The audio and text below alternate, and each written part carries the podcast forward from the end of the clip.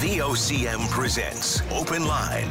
The opinions expressed on this show are not necessarily those of the station. And now your host, Paddy Daly. Well, all right, and good morning to you. Thank you very much for tuning into the program. It's Tuesday, November the 29th. This is Open Line. I'm your host, Paddy Daly, and David Williams. He's the producer of the program. If you're in the St. John's metro region, the number to dial to get in the queue and on the air, 273 5211, or elsewhere, it's toll free long distance 1 888 590 VOCM, which is 8626. So I was away yesterday. Big thanks to Tim Powers for sitting in for me. But just to circle back to the weekend a little bit. So, thank you very much to everyone who tuned in, made a request, and made a donation to Dial Carol this year. We hit a record amount of money raised, over $28,000. That's fantastic. Of course, all the money in support of the Community Food Sharing Association and the 56 food banks that they help stock the shelves of. Particular thank you to Clarence Sinyard. He's a Newfoundlander living in Iqaluit. He does big fundraising effort every year for Dial Carol. So this year, between individual cash donations and some companies, including KRT, they contributed $16,200. Absolutely brilliant. Thank you very much to all involved. So I came in on Sunday to put an hour in on Dial Carol at 1 o'clock, myself Linda Swain. At the same time, I'm trying everything I can possibly do to not see what the soccer score was. That's virtually impossible task to be able to avoid that type of information. I managed to do it just to get home, to click on the PVR, to watch Canada play Croatia. The excitement was coursing through my veins after their performance against Belgium, of course. 68 seconds in, Alfonso Davies scores the first ever Canadian goal at the FIFA World Cup. Then we get dismantled 4 to 1. I'm not even sure what everyone expected. I'm not even sure what I expected. But Croatia, one of the top sides in the world, and they looked it. And we looked inexperienced, although, you know, pretty good showing, I guess, for the first two games. Play Morocco on Thursday. Just very quickly on that. I know you want to talk about that. Let's let's do exactly that. James Duthie, who uh, chairs the panel on TSN for the World Cup coverage, you know, everyone was so excited, I suppose, that he said Alfonso Davies' goal is the brightest moment, the biggest moment in Canadian soccer history. Now, he quickly backtracked a little while later because also sitting on the panel was a lady named Janine Beckie. She's an Olympic gold medalist in soccer. I would suggest the Olympic gold medal is bigger deal than scoring one lone goal in a 4 1 loss at the World Cup. But anyway, I mean, people just came unhinged right away at Duthie, but he backtracked it. Anyway, speaking of the food drives, congratulations to the crowd at Conception Bay South at the Fire Hall. They've had their annual Stuff the Truck event and had a great go at it this year, supporting food banks in CBS and Paradise. Uh, Peter Wells, chairman of the food bank, he says when he started years ago, we do 100 to 150 this Christmas hampers. Now we'll go over 500, and they'll have over 500 clients by the end of 2023. So the food conversation continues on the old open line. So Canada out at the World Cup, knocked out. But this is simply amazing. This is the heyday of Canadian tennis. Canada won the Davis Cup. I mean, the Davis Cup is pretty much the World Championships of tennis. So we actually got bounced out, lost 4 0 to, ne- to the Netherlands early on in the season. But when Russia got dismissed from the tournament, for the obvious reasons, we were the highest ranked country on the outside looking in. So we got back in. We go on to beat Germany in the quarters, Italy in the semis, and beat Australia on Sunday to clinch the title. The Davis Cup has been around since 1900. Canada first participated in 1913. So let's see if I can remember the guys on the team. Felix Auger-Aliassime, Denis Shapovalov, uh, Vasek Pospisil, then two young fellas, Alexis Garneau and Gabriel Diallo. Canada wins the Davis Cup. Unbelievable. And just a reminder, the president of Tennis Canada is Jennifer Bishop from St. John's. She came after uh, Derek Rowe, also a Newfoundlander Labradorian, back to back presidents at Tennis Canada from the province. Pretty cool. And I did see a story where they've moved the date of the Tely 10 to July, or pardon me, June 25th next year. The winner on the women's side this past Tely 10 was Kate Bazeley, of course. She's unbelievable. Kate went on to finish fourth at the cross country nationals recently, and now automatically going to run for Canada in the Worlds. So I think I think she even exceeded her own expectations. But congratulations to Kate Bazeley. That's unbelievable playing for Canada, running for Canada. Speaking of Canada, I'm sticking with it. So there's six fellas from this province that are playing for Team Canada at the World Men's Softball Championship down in Auckland, New Zealand. One of them, the most recent winner of the Men's Softball Player of the Year, Sean Cleary. So he took to the bump, took to the mound to pitch against Australia. We won 6 nothing. It was a two hitter by Cleary. He had 11 strikeouts in the effort. That brings Canada to 4 0 on the big stage at the Worlds. Okay, that's enough sports, isn't it? Very quickly. This one jumped off the page at me this morning. So just think how far we've come in the world of video games, right? All the way to virtual reality and the first person shooter games, and the graphics are unbelievable. Pong. Everyone remembers Pong. It was unveiled by a fellow named Nolan Bushnell. He's the founder of Atari. He put this arcade game in Sunnyvale, a little California tavern. It became the first commercially successful video game and, of course, launched Atari as the first major video game company. That was back in 1972. All right, good morning to the folks out in Trepassey. We've spoken to people in Trepassey about a variety of issues over the years, but this one is about the fact that their breakwater is now completely demolished and has been for a while. They've got a contractor in line to go ahead and replace it and to do whatever needs to be done to make it uh, able to withstand the severity of the storms that we're seeing. So they've got a massive problem here. Not only is the town's breakwater gone, the entire stretch of road, or there's an entire stretch of road that connects the community, one end of the community to another, also gone. So we know coastal communities communities are going to have to, you know, be cognizant of what we've seen here, whether it be out in Port aux Basques or yes in Trepassey and other places on the southern shore. But good morning to the folks out in Trepassey. If you'd like to join us, tell us about what you see and how desperate it is. And that includes Mayor Pennell and all the way down through the residents of the community. And good news if you've been to Admiral's Beach in the last two decades, you would have seen the old fish plant. It's been closed for a couple of decades, I think, and it has just been there falling apart. You know, it was an unbelievable eyesore. Finally, it's been cleaned up, and finally, the town can move on to some sort of tourism plan. Admiral's Beach, beautiful little community in St. Mary's Bay, and that fish plant was just there rotting away forever. My question would be where's the corporate responsibility to clean up after yourself? You know, so the owner abandoned the plant when the cod moratorium was brought in, understood, but just leaving it there for the vandals and for nature to take its course, and for, yes, for it to be a blight on the community. You could see it from just about everywhere in Admiral's Beach, but it's gone, so that's good news for those folks. Sticking with. Read a story this morning, and this is about provincial ferry service, the intra-provincial ferry service. So the uh, the MV Challenge One, which is owned by Palliser Shipping Limited, the province has them contracted to operate the ferry between Rose Blanche and La Poile. It's down to one engine, and apparently it's been that way since April. We know the winter waters are going to become a little bit more treacherous to navigate. It's a 90 minute trip, so no doubt it can be very rough out there sometimes. So, what does the one engine mean for the ability to maneuver properly? And apparently, the one engine has actually gone out a couple of times on the run. They were able to restart it a few minutes later. But what happens when and if it doesn't restart? That could be a potential problem. Now, apparently, the department here provincially says that Transport Canada regulations have been met. They've received all the necessary required approvals for the MV Challenge 1, but one engine on that boat. So Ray Vautier is the fellow who's the uh, chair at the Transportation Committee, Transportation Committee in La Poile. And you know, the community's got about 60 residents. And he says many of them have voiced concerns they don't feel safe. And I don't blame them. Obviously, the person who did the interview for this story went on, he must have went on, or he or she went on to ask Mr. Vautier about resettlement. It's an ugly word in many communities. We do know that some communities are entertaining that conversation. The threshold for people voting in favor of resettlement has been reduced or lowered from 90% to 75%. Mr. Vautier says no such vote is in the offing in the near future in his community. So I assume that was a question posed to him because that's one of the quotes that came back. And for information purposes, it costs the province about $1.4 million per year to operate that particular ferry. And the resettlement conversation, like if it's happening in your community, you know, you don't know where the responsibility lies at the Department of Municipal Affairs because not only do residents have to vote in to exceed 75%, but then you have to meet a savings threshold by the province before any relocation monies go out the door. It's divisive, I would imagine, around kitchen tables, certainly amongst neighbours. And I know it can be a really ugly, unacceptable word in many households, but the future of some smaller communities, not because I say so, but because the numbers are clear, is a conversation that you would imagine is happening and will happen even more in the future as we see what goes on.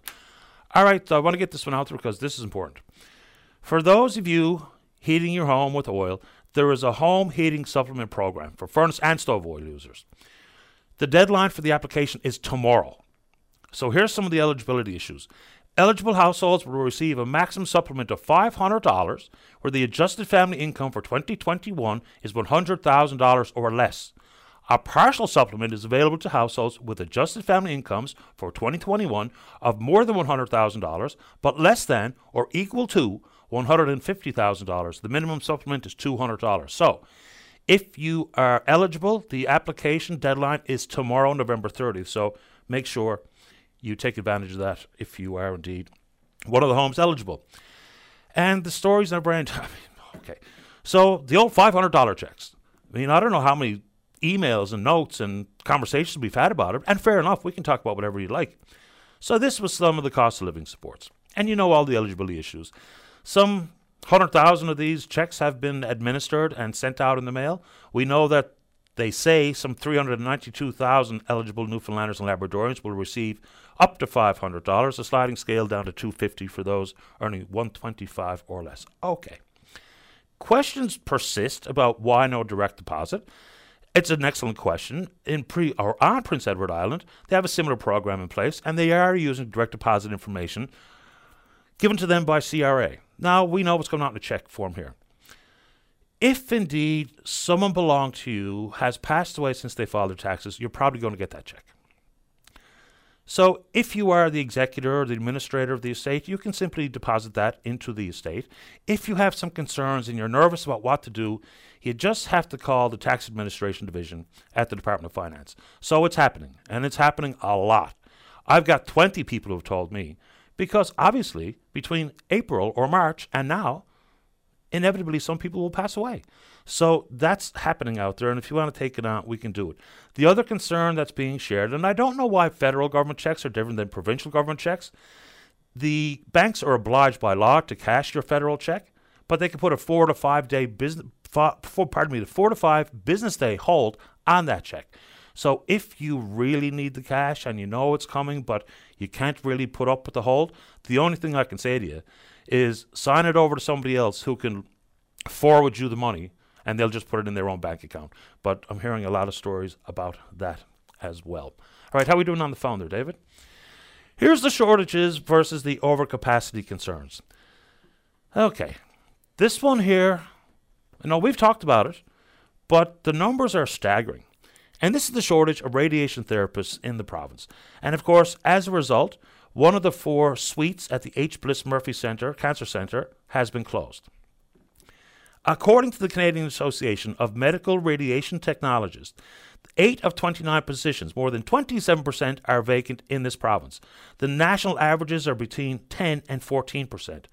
So, if it's just about parity regarding pay, that's one thing because if this is jeopardizing the future of cancer care in the province, and if it does indeed boil down to pay, and they're striving to be on par with the rest of Atlantic Canada, we can't afford to see anyone else go. 27% vacancy here, national average in and around 10 to 14%. At the exact same time, we're talking about expanding cancer care, both in St. John's and in Corner Brook. So they were talking about a new radiation treatment suite in 2023.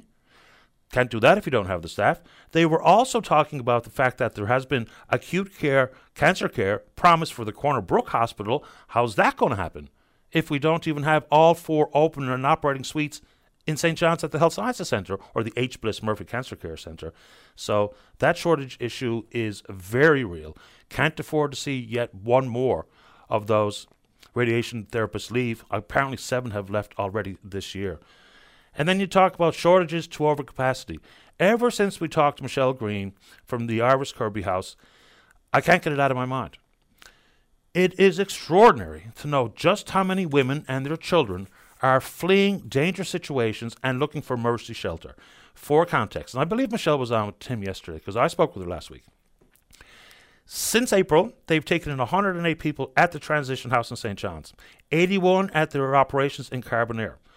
They've turned away 267 others. It's extremely scary. The minister responsible is actually John Abbott. He's the minister responsible for housing, not Pam Parsons, who you would think that that's probably a better spot inside her portfolio. But what can we do about this? I mean, it's a societal responsibility to be honest about these conversations. It's absolutely a government responsibility to ensure that women and their children and or men who are fleeing dangerous situations have somewhere to turn. Not everyone has a trusted friend or family member that can take them in. So they can turn for some short-term relief at a hotel room or something for instance, but also a repeated message coming from Michelle Green is if you are a woman and mother and hear these stories, don't say, well, I can't turn to them because there's no help available. There are some supports, maybe not a roof over your head, but it's a start. So don't stay in a dangerous situation because you hear these numbers. And that's coming directly from the executive director at Iris Kirby House, uh, Miss Green. So I've been thinking about that story ever since we spoke to her. And at the same time, the province is expecting its fourth charter of Ukrainians, whether they be evacuees or refugees, however you want to talk about it. The fourth charter, with some 170 Ukrainians on it, will arrive next week. That brings the number of newcomers to this province fleeing the war to 1,300. 520 have uh, come on these charters, the rest on their own. Look, you hear me and you know my position on immigration. I think it's important. The death rate doubles the birth rate in this province. But it doesn't make anybody a bad person to ask about things like where do we put women and their children who are running, maybe for their very lives. It doesn't make you a bad person to ask about where the Ukrainian evacuees, and I know they're fleeing war. And I welcome them. But where are they going to live? How are they going to deal with requirements for health care? Where are they going to work? Minister responsible Gerry Byrne says two thirds of the Ukrainian arrivals have gotten a job. Very few, he says, are in temporary housing. So, you know, satisfying both at the same time, it's going to be a tricky piece of business. And we do have a housing crunch. So, again, you can be pro immigration and understand the challenges. And at the same time, Minister responsible, Gerry Byrne, has asked the federal government to lift the cap on the numbers of people we can uh, nominate for permanent residency. Okay, so welcome if you're new to the province. And hopefully, between the Association of New Canadians, the federal government, and the provincial government, a job can be found, a home can be found, access to healthcare can be achieved. So we can take that on if you'd like. And this one here, here we go. So we just talked about uh, a fourth charter of Ukrainians coming to the province. This story, bit of a head scratcher. And I know we're supposed to be mad at everything, when in fact sometimes we might get mad at things that maybe don't meet the threshold of anger. This is about a private flight. so, some three councillors from the town of Stephenville and the town manager, they left via Air Canada for Hamburg, Germany, to look at what green hydrogen might look like. The return flight, not so cramped. They flew on a Bombardier BD 700 1A10 ultra long range private jet owned by John Risley. So, politicians, I mean, optics will always play a role. Of course, it does. And politicians should not be accepting gifts, but the accepting of a gift is a real problem if it comes with some benefit to the councillor or the politician of any level. My question here would be other than a swanky flight home, what does anyone get? The town signed an MOU, they're already all in. They want this to happen. They have no authority to greenlight a project or release it from an environmental assessment. They have no money to inject into the project itself. So I get it. People will say, boy, you know what? Must be nice. And it is nice to fly on a private jet. Not that I know anything about it, but uh, it, the story is written as if it's supposed to be some sort of earth shattering revelation. Is it? I mean, what do they get out of it other than a cozy flight home? As opposed to sitting in steerage in the back of an AC jet. Anyway, that story's out there if you want to take it on. And yeah, some people will be quite cross with it, but so be it. And try to leave on a f- positive ish note before we get to the break. Uh, congratulations and thank you to Michelle Payne at Fox's General Store in Corner Brook. She has set up a donation rack in her shop. You can come in and get a winter coat or a pair of mittens for free. So she's already quite busy. This effort has been inspired by her grandson. So bravo to that young fella.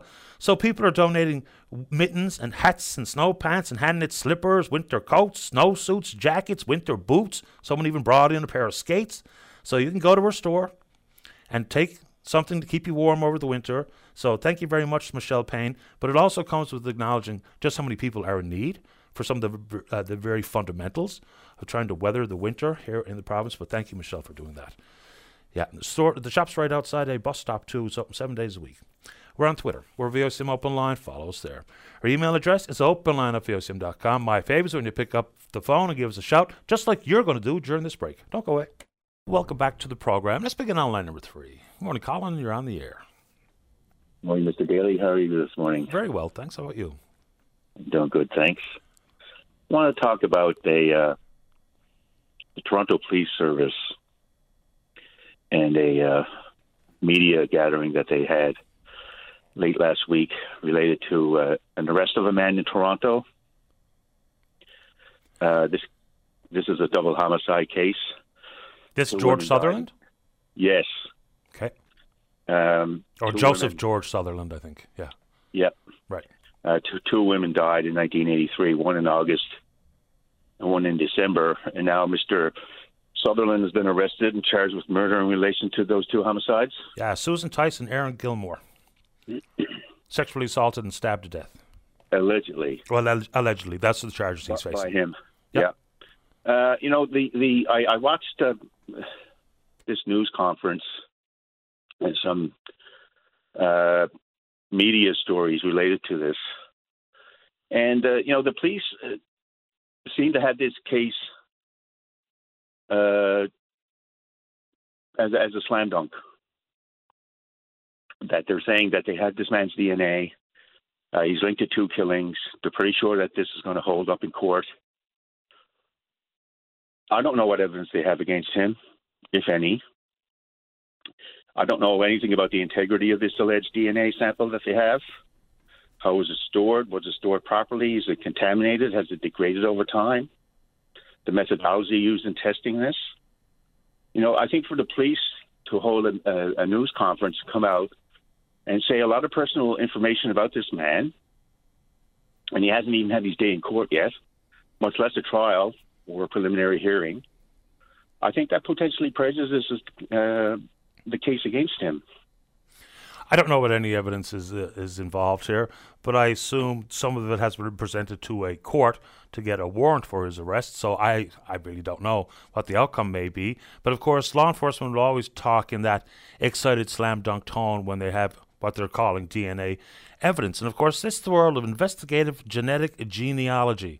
And the world of the, what are they calling it? Ancestry.ca, or what's the other one? Uh, 23andMe, I think it is people are seeing their uh, their DNA being compiled on these databases. You should have to give consent for that, number one. But of course, now they're able to track through your family tree for DNA familial relations, and then I guess it results in the arrest and the charges being brought for two cases or two uh, two counts of first degree murder for Joseph George Sutherland. I don't know where it lands, Colin, but it's pretty fascinating stuff. A 1983 gold case. Yeah, well, it is. It is, and and and this uh, genealogy tracking. Through DNA, it, it could be not only your brother or your sister, it could be your great great nephew or something, somebody who was three or four or five degrees of separation away from you, and this this can all be tracked down and eventually uh, lead to you, and you could be charged, uh, you know, in this case for a murder, but. Uh, my my point is, since there is a charge that has been laid against someone now, and this man's photo and his full name and where he lives and all this sort of stuff has been put out there in the media, you know, for media consumption, and and particulars of this case that the, that the police had alleged evidence against him, I think it's incumbent upon the police and the Crown and the Department of Justice uh, uh, specifically to to since there is a charge laid now and this matter is before the court to say nothing until the matter actually gets inside a courtroom in front of a judge, be that a preliminary hearing or or a trial court, you know. But why would this be any different than any other case where they're speaking to DNA evidence? Simply because of the amount of time and the chain of custody and that type of Yeah, stuff that uh, you mentioned? Is that your concern? Yeah, all, all, all these issues are you know have to be brought out into court and challenged and things like that.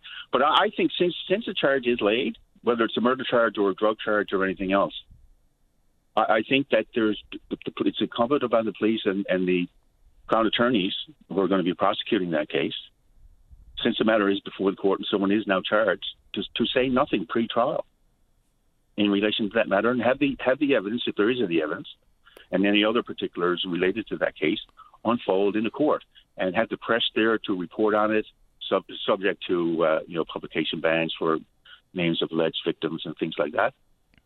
But you know, just to have somebody charged and have the police hold it, hold a mini news conference and put this man's name out there and his face and where he lives, and and comment on, you know, his DNA is linked to two killings, and we're pretty sure this is going to hold up in court. That's for a judge to decide, not the police. Well, I guess that's ultimately how it will be decided, right? Right, maybe or maybe not. You know, it's up to the Crown to constantly re- review the case file on this matter. The Crown, may, the Crown may not even end up prosecuting that case. They could drop the charge. They could stay the proceedings. I don't know what they're going to do. But the police have the power of the microphone. They have the power to influence public opinion and potentially taint a jury pool. This man's entitled to a fair trial, and he is presumed innocent, right? If, uh, uh, yes, of course. So, didn't this type of gene, uh, pardon me, genetic genealogy also lead to the arrest and conviction of the person who killed that nine-year-old girl? I can't remember her first name. I think it was Jessop. Uh, yeah, he, that's a 1984 case. Didn't that already make its way through the courts? No, he was deceased. He couldn't be prosecuted. Okay. Interesting. But the, but the police did name him as as the killer, notwithstanding the fact he was deceased. And they said if he had been alive, they would have pros- they would have laid a murder charge against him. You know, but this is a person who is alive, and the police tracked this person down, and he is charged now. And since this matter is a, a live matter before court, I think there should be nothing said about this case until it gets into court. And then have the media report on it, as I said, subject to publication bans for alleged victims' names and things like that. But uh, the media would be free to report on it. But uh, potentially, it's potentially going to taint the jury pool. I would imagine this type of DNA database stuff is the be all and end all. Well, it's certainly the primary focus, I would imagine, of investigators who are dealing with cold cases. Uh, if I remember the news story correctly, there's something like 700 cold cases that are still active in Toronto alone, which yeah. is pretty amazing stuff. Uh, Colin, appreciate the time as usual. Thank you. Thanks, Paddy. Have a great day. You too. Bye bye. Bye now. Yeah, have you done that, uh, Dave? Submitted a DNA sample for that family tree stuff? I haven't either. I don't think it really interests me maybe afraid to see what I'd find out. but, you know, some people really do. I know there's a cousin of mine who does a lot of work at the archives. I don't know if they've gone down the DNA road, but go, you know, just do the paper chase of trying to find out who who knit you and where they're all from. But anyway, DNA technology, pretty amazing stuff. But I, I know a lot of people who've already done it and come up with some interesting results too. There's this one fella I know who they were pretty cocksure that they were Italians uh, in their heritage simply because of his surname, but it turns out the vast majority of the background are Irish. so both begin with an I. That's as close as it gets. Let's take a break. When we come back, the topic is up to you. Don't go away. Weekdays on VOCM, it's Open Line with your host, Paddy Daly. Join the conversation each morning from 9 a.m. to noon on your VOCM. We get people talking. Welcome back to the show. Let's go to line number five. Say good morning to the Communication and Training Coordinator with the NL Housing and Homelessness Network. That's Jeff Hilliard. Good morning, Jeff. You're on the air. Hey, good morning, Paddy. How you doing? Great today. How are you doing? Oh, pretty good, pretty good. Well, needless to say, given the title and the organization you work for, you folks must be awful busy. Oh, it's uh, it's nonstop really here at the network. So absolutely. Before we, I think you want to talk about the network cafe in particular. But just give us an idea of some of the things you do, because, like for instance, off the top of the show, I'm talking about emergency shelter and the overcapacity at Iris Kirby House and whatnot. What sort of services uh, and offerings do you guys have? So here at the network, our focus is actually on rural and remote housing and homelessness. Okay. Um, we have there's ten different uh, community advisory boards, and the community advisory boards are all across the province. There's two in Labrador, and then all in different remote areas of the province. And basically, the advisory boards uh, make up the network, and each advisory board is a volunteer board. They all work um, to address housing and homelessness in their regions. Uh, some boards, or all the boards, have a housing support worker that's like an employee that's attached to them. Uh, some of them have their own emergency shelters. Some are in the process of trying to, you know, get funding or whatnot to build emergency shelters and, and you know, uh, tackle the needs in their own remote and rural areas. And here at the network, uh, we're a very small organization. There's only three staff here on the network side, but we try to support them with training, with uh, you know knowledge sharing, uh, getting information to them about funding opportunities, and getting them connected with the people that can help them terrific, you know. So obviously, busy is an understatement, and I just was curious, and I think I knew most of that, but for the listeners, for a bit of context, terrific. Okay, so Jeff, let's talk about what the network cafe is. Right. So here at the network, we have our offices, but we also have a social enterprise attached next door uh, called the uh, Network Cafe. So it's a small uh, cafe that's meant to uh, help employ people that maybe um, you know have barriers to employment and that sort of thing. It's been closed for much of COVID-19, but we just opened last month. And uh, our, our lovely server Anna is a uh, newcomer from Ukraine, and she asked us about, when once we opened if we might be able to do a special where she could um, you know lend some serv- lend some help in the kitchen and create some uh, a special menu uh, of uh, food from Ukraine. So this week we have a, a Ukraine special where we have uh, three different offerings. We have borscht, which is like a beet soup, um, pierogies, and um, zebra cake. So we're offering those this week here at the uh, here at the cafe. What's a zebra cake? So zebra cake is kind of like a vanilla chocolate cake. Um, it's definitely like a cake my mother uh, made growing up. Now I don't know if she knew it was a Ukraine uh, style cake, but it was. Uh, uh, it's it's basically a vanilla and white cake or vanilla and chocolate. I'm sorry. Borscht is a really hearty uh, stew, or it's, it's, much like a stew, beets and carrots and onions and the like. I've exactly. had it many times. When we lived out west, a bunch of uh, Ukrainians actually lived close by where we lived ourselves, and uh, pampushki bread. That was yes. something else. Yes, we have that as well. Oh, you do? yeah, that's, that we there have, you go. We're serving, we're serving that with the borscht. So that's basically garlic bread. Essentially, yeah. It's a, we have it done in a small, almost like a small muffin, kind of like a, almost like you'd see sometimes cornbread muffins, but it's not cornbread. It's, uh, it's like you said, kind of like a garlicky taste. Yes. Terrific. Listen, uh, anything else you want to actually let me pose the question one more time, a little bit more directly. For folks, for instance, who are being turned away at places like Iris Kirby House. I mean, when they look for, you know, homelessness networks and whether it be end homelessness St. John's and they ran out of space at the emergency shelter, I mean, are they calling you guys? We do get some calls here just based on our name. People people will sometimes call us just they see our name and they're they're looking for help, and we'll definitely do what we can to point them to a frontline organization. Um, if they're here in St. John's, you know, we'll try to point them in a few different directions. There's the uh, emergency housing line that Newfoundland Labrador Housing has, which is always like if somebody is in an emergency situation, that's definitely the first number that they should call. Um, and then after that, there's a few different frontline organizations here in the city. And then if they're calling from outside the overpass, I'll find out where they're calling from, and I'll try to connect them with the housing support worker that is closest to them. And even if they're like in a situation, let's just say they're in Twillingate, but the closest housing support worker might be in Gander or Grand Falls, I'll still call that housing support worker because they'll usually know who to call in Twillingate, kind of thing. So yeah, we do, we do get those kinds of calls. Jeff, appreciate the time and keep up the good work. No worries. Just one last thing to get sure. out there for the cafe. If anybody's interested, we're open Monday to Friday, eight to three, and our address is on our street address is 77 Charter Drive in Pleasantville, but our entrance is on East Drive. Awesome. Thank you. Thanks, Paddy. All the best, Jeff. Cheers. Bye bye. It's Jeff Hilliard at the NL Housing and Homelessness Network. Uh, let's go to two. Caller, you're on the air. Good morning, Paddy. Morning to you. Um, I'm calling in about the um, women's shelters and regarding women and children. And uh, as we know, in Newfoundland, um, women and children have the highest uh, rate of domestic violence. Um, and it concerns me because I was one of those women in a shelter three times. And when I went to authorities, police, um, social workers, uh, the court system, I wasn't believed. Um, no, I wasn't believed. I wasn't helped. I wasn't helped by social workers. I was ridiculed, made fun of. Um, Did you get help at Iris Kirby, though? Is that what you said? Oh yes, at at the at the shelters.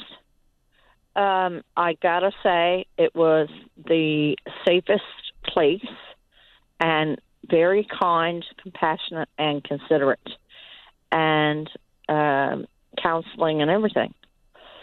But the breakdown comes when um, with the manipulation of the abuser. And um, social workers do not help women and children. Um, you're made fun of. You're um, But now, I- not believed. I'm not going to say that uh, your story isn't uh, right on the money or being told truthfully. Paddy, listen, Paddy. eh, No, you every time I call in, you you get there and you have doubt. No, no, no. I don't even know who you I are. Lived it. Okay, but I'm, what I'm going to say, what I'm going to say, because I know it to be a fact, is that not everyone who presents is ridiculed or taunted or made fun of by a social worker. But you're not. Your children are not helped, Paddy. Okay. You go through a court system, and you have all kinds of evidence, but the sharing of the information, of the evidence uh, between police, social workers, judges, they don't care about women or children. They do not care.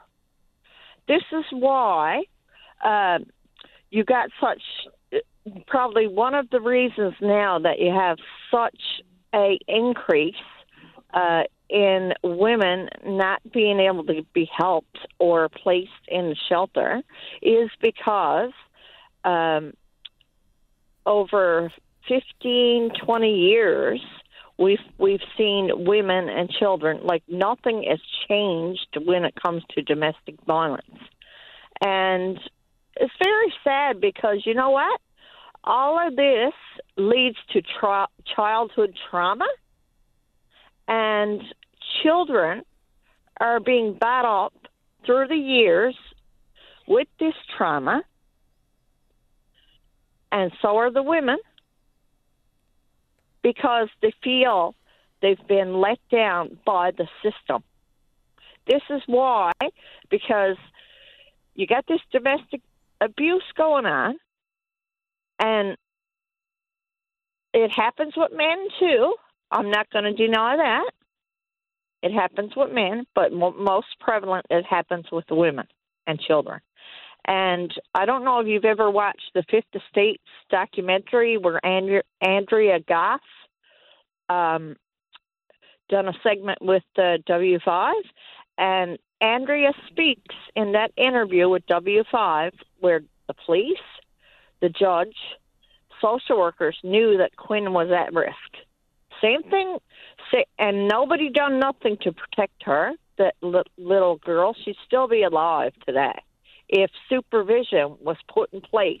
If Andrea was believed and supervision was put in place where the man was abusive. And the same thing went for David and Kate Bagby. Shirley Turner was accused of murder. She was she was in jail. She gave birth to Zachary. Um, David and Kate Bagby tried to get custody of Zachary, and they were turned on. They were good people, but they were turned on. And a lot of this is going on into the court system through the closed court system. Judges are handing over children because Child, Youth, and Family Services uh, don't care, and they just place children back in the abuse again. This is the problem. The Justice Department, the laws. There, there's people that have abducted children in Newfoundland and Labrador and gotten away with charges. Been charged with by police and gotten away with charges. I'm not sure what to say to that because I don't know the specifics of any of those. Well, they have. Uh, okay, fair enough. Um, They have, and and Would- I know many. I know, Paddy. I know I know children that are still missing today. A friend of mine's children still missing today, and that was that was back in 2006. And no social worker or no director is held accountable for nothing. And no family members know if those children are alive, separated. It was a twin. If if they're alive, if they were separated, if if they're okay, if they may may need medical, you know, like medical, uh, their family for medical purposes, their biological family. I, I've I've dug into this for twenty years Okay. And Oh. and and watched and and documentaries on in Newfoundland, and nothing has changed. And, and you got children being brought up in a system that's that's traumatizing the children instead of helping them. Which should never be the way. I don't think anybody would think that that's appropriate or acceptable. Uh, it's not it- acceptable. it's not acceptable. That's right. Uh, I appreciate the time this morning. Thank you for the call. I hope you're well. Thank you. you Take care. All right. Bye bye. Uh, let's take a break. When we come home, it's the Greener Home Grants. Don't go away. Welcome back to the show. Let's go line number one. Tom, you're on the air. Good morning, Paddy. Morning. I missed your preamble, so hopefully it's nothing redundant. Um, I just wanted yesterday. Uh, Paul Lane called in, and he he um, was talking about the carbon tax and um, kind of musing out loud that you know people still have to go to work, and and so a lot of people are not um, able to reduce their costs. You know, just just the people I've been speaking to are making different choices. I, I was speaking to a lady who carpools from Bay Roberts, which they'd never done it before. And um, I spoke to a contractor who has a small vehicle. He drives around now instead of his diesel pickup truck. And um, I was talking to a homeowner who who has furnace and electric baseboard heaters in their home, and they um, he turned off the furnace last April, and he hasn't turned it on since. And he turned off his auto filling, and he's been he's been struggling through with the electric baseboard heaters, and he's in the process now of looking at getting heat pump of some sort put in. So you know, it is. It, you know, people are making different choices. I just spoke to a business owner who has three EV vans and two electric cars. So, uh, and they love them. And you know, I, I know it's hard transition and and it, and it's tough, and the pr- people are really struggling with the cost of everything. But you know, there is there are people doing it, and and people don't seem to be having a negative uh, response to making a little bit different choices and and saving money, but also I'm sure we're reducing our carbon footprint. Just that homeowner I spoke to uh, previously burned 5,000 liters of oil, which is uh, 30,000 pounds. So 15 tons that that homeowner was burning last year that he's just not going to burn this year. So you know that's a lot. It makes a big difference. For sure. Yeah. Um, I'm struck by uh, what went in, what's been going on in Trepassey, and um, and even more specifically, what happened in Ferryland over the over the weekend. Listening to Mayor Costello in Ferryland, he said last year they put 150 tons of armor stone to protect the area where the um, Avalon uh, Colony of Avalon, Avalon dig is, and, and armor stone is rocks that are between three and five tons of just solid rock. So you can picture trying to move that. And uh, yes, Sunday morning, um, in one hour, the sea took them and just took them out to sea, just gone. And I, you know, and when you look at that and you think of what just happened to Port Basque, and you just realize that, you know, you're going to just keep putting those rocks back there. Well, I'm sorry, but what's the point you're making? Is that we're just repeating ourselves in the same outcomes? Well, no, I'm, you know, I guess I'm transitioning now over to, uh, you know, a bit of a talk about, you know, climate change and its impact on on these coastal communities. And But regardless, we're still going to have to have breakwaters that can withstand the storm surges that we see, no matter what anybody does to move to more insulation. Which I think that's where people kind of miss the point here. Is before heat pumps and mini splits, you know, windows and insulation and doors is the number one way to keep your house a little bit warmer and at less cost in the wintertime. Okay, and we're still going to have to put in breakwaters, what have you. So even if everyone made all the required social and individual decisions today, it's not going to change the water on the beans with the breakwater, is it? Well, I think if you're going to put it there every year, then at some point you have to realize there may be parts of our communities that we have to um, maybe, uh, you know, in in, in um, certain situations, like when the fire chief in Fort McMurray drew a line through a subdivision, said we have to level that subdivision. We just have to write it off to save the city from the wildfires in Alberta. And so I think, as difficult as it is to wrap our heads around, um, breakwaters cannot hold back the ocean. We in CBS they have to keep replacing it, um, and, and I you know there are things we can do in certain areas where you can plant like natural grasses. They're starting to do that, trying out in the out in the ocean to try and slow down. I don't know if that applies to Newfoundland, but I know in in places where there's like earth there that the grasses can grow in that can slow it down. But you know, man cannot hold back the ocean. And and uh, you know, but I, I don't want to hold too much on it. But I do do think we need to all sit around the council table and around the provincial emergency room table and say, well, maybe this area is not salvageable, but let's move our infrastructure, let's move our roads, let's get them away from the ocean, because you know, insanity is repeating the same mistakes over and over again, expecting a different uh, result. You know, just I just want to throw that out there. So Okay.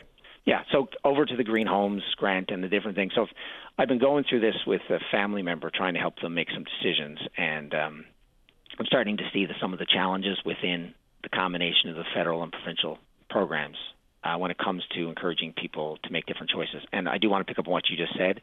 100% sealing your home and insulating it is the should be where everybody starts because when you have a more better insulated home, I mean you can insulate a home to the point that it's net zero that you almost don't need any heat and and that would be a good objective for anybody building a home. Anybody who's building a new home should be building one of these ICF homes, which is basically a styrofoam home with concrete down through the middle, and uh, you know, but you know, wherever you can, insulation and ceiling, because obviously, if you don't need to put heat into the building because you're not losing it, that's that's a win-win. But you know, starting with the federal government program, it's a very long process. It, it is a little tangly, and um, and you and you run into these challenges whereby um, whereby it's it's almost like a, a, the department sits around and says let's do this and let's just do it. And so so one of the big restrictions that people are running into is if you get into a heat pump, whether if it's a mini split heat pump, they basically said that a mini split heat pump has to have a efficiency rating of 10, and then and then which is which is no problem. That's that's easily done. And then a multi head unit for the province, they say they say 10 for the single ones, but for the province they say 9.5 because it gets more and more difficult and more and more expensive. There's less and less units as you want a higher efficiency rating, so therefore it gets much more expensive for the homeowner. Um, so, so for the province they said 9.5. The feds they said 10. For the um, central heat pumps, which are the the larger systems that sit outside, they're not the ones that are on. You know, you've got you've got these big units outside, and they, then you have duct through your house blowing air. For those, for the province, they say nine. For the feds, they say 10. So basically, you get into the point where for these central units, there's only a small number of units, and they're more expensive, significantly more expensive for the homeowner, and and it makes it more and more difficult to do it. So so from a fed, the federal system right now needs to be modified to mirror the provincial. Usually it's the other way around, but the province was adaptive, and and they've you know they've they've done that. So that you know that's positive. The other thing I'm realizing as I listen to the combination of Newfoundland Hydro and listening has been going through this process with these central units is the central units in most cases need to have an electric backup heater in case the outside unit fails. And a lot of people who, who are putting these in might would have an oil furnace and they're replacing it. The challenge is that now you have to have a, a lot of electricity for this backup heat. So the, the heat pump itself is not so bad, but you need to have maybe 10 kilowatts of. So now now you have to upgrade your panel. But the other thing is we're we're getting people to put all these systems in with this electric back- backup heat, or in the case of hot water radiation, um, just a straight electric furnace, which we're not realizing any of the efficiencies of a heat pump with an electric furnace. You, and Newfoundland Hydro has to be able to supply all the power. And so, you know, going back to the early 2000s when um, we were looking at what we're going to do for electrification, how we're going to meet demand within the province, and and Newfoundland Hydro commissioned a study, and it basically said we're going to go around and we're going to right size all commercial, industrial applications, put more efficient lighting in, put more efficient motors and pumps in, and we're going to encourage people with the R2000 make their homes really efficient, get into heat pumps, and that was the direction they were going in. And then we know what happened. They said, no, no, we're going to actually increase our supply, and we're not going to worry about efficiency. And so, lo and behold, we built Muskrat Falls, and we're still dealing with that. And now Newfoundland Hydro is coming to us and saying, well, now we're electrifying. We have the exact same problem. So, so you know, we've got to increase our supply again. We've got to increase Bay d'Espoir. We've got to uh, perhaps replace. Well, we've got to maintain uh, Ho- uh, Holyrood. So they, they came out and said $522 million for an eighth generating unit at Bay d'Espoir. That's a billion dollars when you include ongoing operations at Holyrood. So and add to the fact that we've had a distinctly failed test of uh, Labrador Island Link last week, tripped them when they were trying to put 700 megawatts over the course of it. The test prior to that was much lower wattage, megawattage, and it seemed to work okay because we didn't lose our power. So the hydro-related matters, whether it be approach, policy, and I was going to say competence. I, I, I, I'll leave that word in there. Is uh, it's pretty shaky at this point. I think Jennifer Williams has done uh, some good stuff to turn it around a little bit at hydro, but I mean it's everyone's favorite whipping post at these uh, this moment. Tom, last word to you before I get to the news. Sure. Well, I just want to point out that back in 2012, Jim Feehan said we should work on um, elasticity. Pricing. Right, we should look, work on pricing. So, in other words, we don't need Holyrood most of the year. It's only 2% of our energy consumption for the whole year, but it's 15% during the cold months. If we can get time of year billing that will that will cause people to make different choices. And I also call on the province to consider letting people keep their oil furnaces as a backup instead of forcing them to put in electric resistance heating as a backup because they're only going to use it if it's needed. And that oil tank is going to sit there all year. It's not going to be a big deal. We're not going to burn it. It's only going to be there in case of emergency, in case of a failure of your unit. So I think there's some possibilities there to think outside the box and not make the same mistakes that we seem to continue to make in this province. Everyone, stay safe. Take care. Thanks, Pat. Thanks, Tom. Take care. All right, bye bye. Uh, we are going to get to the news on time, but appreciate the patience of those in the queue. Some varied topics coming up. We're talking about the loss, or the looks like it's going to be the loss of the obstetrics unit out in Gander. Tim wants to talk about the pending winter parking ban, and then we're speaking about Trepassey, and then whatever you want to talk about. Talk away. Join us for On Target, one hour in which Linda Swain examines topics that mean the most to you. On Target, weekday afternoons at 1 on your VOCM. Welcome back to the show. Let's go to line number four. Say good morning to the PC member of the House of Assembly, elected in and serving the folks of Ferryland. That's Loyola O'Driscoll. Good morning, Loyola. You're on the air. Good morning, Paddy. How are you this morning? Great today. Thanks. How you doing? Good, buddy. Good. I just called this morning, Paddy, to uh, discuss the uh, Trepassey uh, breakwater issue that's been happening up there this week again. And uh, a year ago in September past, they had a washout. Hurricane Larry washed out the breakwater down there and come this September, they had another storm surge that uh, caused more damage to the storm. They were they did get awarded a tender, I'm going to say, to repair that uh, breakwater, and then there was more damage caused after the storm surge. Uh, after that, and uh, you know, now we have another storm surge. Spoke about this uh, good many times in the House. Spoke to the minister. Uh, did speak to the premier, who did make a call to uh, Mayor Pellin, and so did the, the minister at the time. Right now, done the same thing, gave her a call. But as of now, they've had you know up until this point, they haven't been up there. So, you know, uh, I know they have people from the department up there, but they're looking, you know, they're looking to have something done sooner rather than later. It took a, a full year to get some reaction from Hurricane Larry to be able to put up a breakwater, and then there was more damage caused, and now there's more done again in regards to you know to the breakwater. So you know they're at a time now that something should be done fairly quickly instead of just taking so long to get done, Paddy. And that's that's the big issue right now. So how much work? How much work was done after Larry before Earl hit? No. So nothing. No, nothing changed. The town had to go in and, and plow through. Like I went up uh, in September this year past, and uh, it was only a couple of months ago. I went up and I mean they literally had loaders going through, just like they have a loader going through in the winter, plowing the rocks away from the uh, away from the road so they could get through, and the road was totally destroyed, along with the water line, lines on the outside. So you know that, that, that there's nothing happened, nothing as of yet. Yeah, I mean, you know, people make the point that you know we've got to build better in more protected areas. But of course, easy enough to say, but some of this is not just homes or this is road the road. So it's pretty darn close. I don't know if part of the conversation has to include uh, rerouting a road in addition to a breakwater because a lot of Trepassey is pretty close to that high water mark in the first place. So when you add in storm surge and how deep that can make its way in over that road and in towards the community, I think both have to happen, don't they? Uh, well, for sure, Paddy. I mean, the mayor, when I was up there uh, during the storm, the mayor had said that, you know, they looked at a point that they could uh, where, the, where it comes in, you say reroute the road. It's certainly over a period of time they could have done it, and the mayor had suggested that many years ago. But you know, it had to change the direction where it's to bringing it further away from the coastline to more into the harbour itself, and it certainly could have been done. But they got a water line there. The pavement is yeah, no, nothing's easy now. Yeah. yeah. No, nothing. No, for sure. And you know, they and sometimes you know they make these suggestions, and they just sometimes they go on deaf ears, and they're good suggestions. And I, when I went up there, first thing I thought, God, they went across this little bay here. This would make this a lot easier. Now, you know, they got a water line that's out there, and you know, for something to be done, needs to be done fairly quickly. I mean, I was up there in September and again spoke to the minister, and they, you know, they were going to get up there and meet with the mayor, and, and it never happened. You know, they never saw, other than the, I'm sure engineers have been up there, but, you know, they're looking to see the minister. They asked him to go up. He did promise to go. And, you know, he hasn't been up there as of yet. I did, you know, I did make a suggestion that we go together and, and look at some of the spots along the coastline here that do need some work and a couple of little stops. But, you know, up to now, it hasn't. They're not proactive to it; they're reactive, and you know that's not acceptable right now.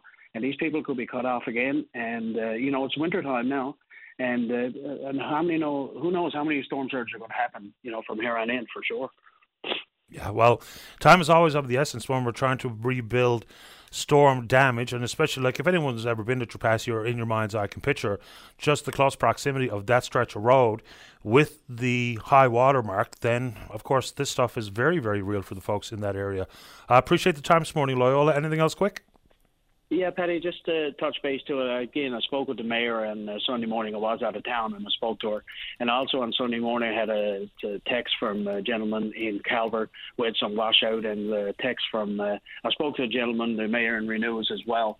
And they had a lot of storm damage there, not storm damage, but, you know, a lot of rocks and kelp coming up on the roads and uh, you know they're looking for some armor stone in some of these spots, and that would be preventive maintenance. And you know, I, I speak to the minister and say like we got to get out and have a look at this stuff before what's going to happen. You know, with these storm surges, and especially in Renews and Calvert area, they're going to wash out the road and cut off these communities if they don't get to look at it and get to these areas quickly. Appreciate the time. Thanks for the call. Thank you so much. Appreciate it, Patty. My pleasure, Loyola. Take care. Bye bye. Okay. That's Loyola, Loyola O'Driscoll. He's the member for Ferryland. Let's go line three. Dave, you're on the air. Good morning, Paddy. How are you? Uh, very well, thanks. How about you? Uh, I'm wonderful. Okay. Uh, I, I, have a, a real issue uh, with the proposed closing of the obstetrical unit in Gander. I mean, Gander uh, right now is one of the outside, outside the Avalon uh, youngest and fastest growing communities uh, out here, you know, and they choose to close our obstetrical unit. And it's not only Gander, uh, Gander services Wesleyville and all around the loop. So if uh, if the unit in Gander closes, they have to go to Grand Falls, and that is equivalent to someone from St. John's driving to Glovertown to have a baby. I mean, it's uh, it's just ridiculous, absurd. So I have a real concern with that, and I just want to voice my concern.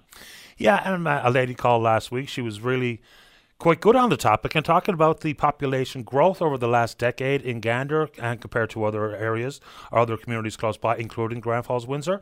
Someone just sent me an email there from Twillingate, and of course they had obstetrics at Twillingate, and then they were moved to Gander. Now they've got to go not to Gander, but all the way to Grand Falls in the very near future. So look, we see whether it be based uh, based on recommendations in the health accord, or what have you.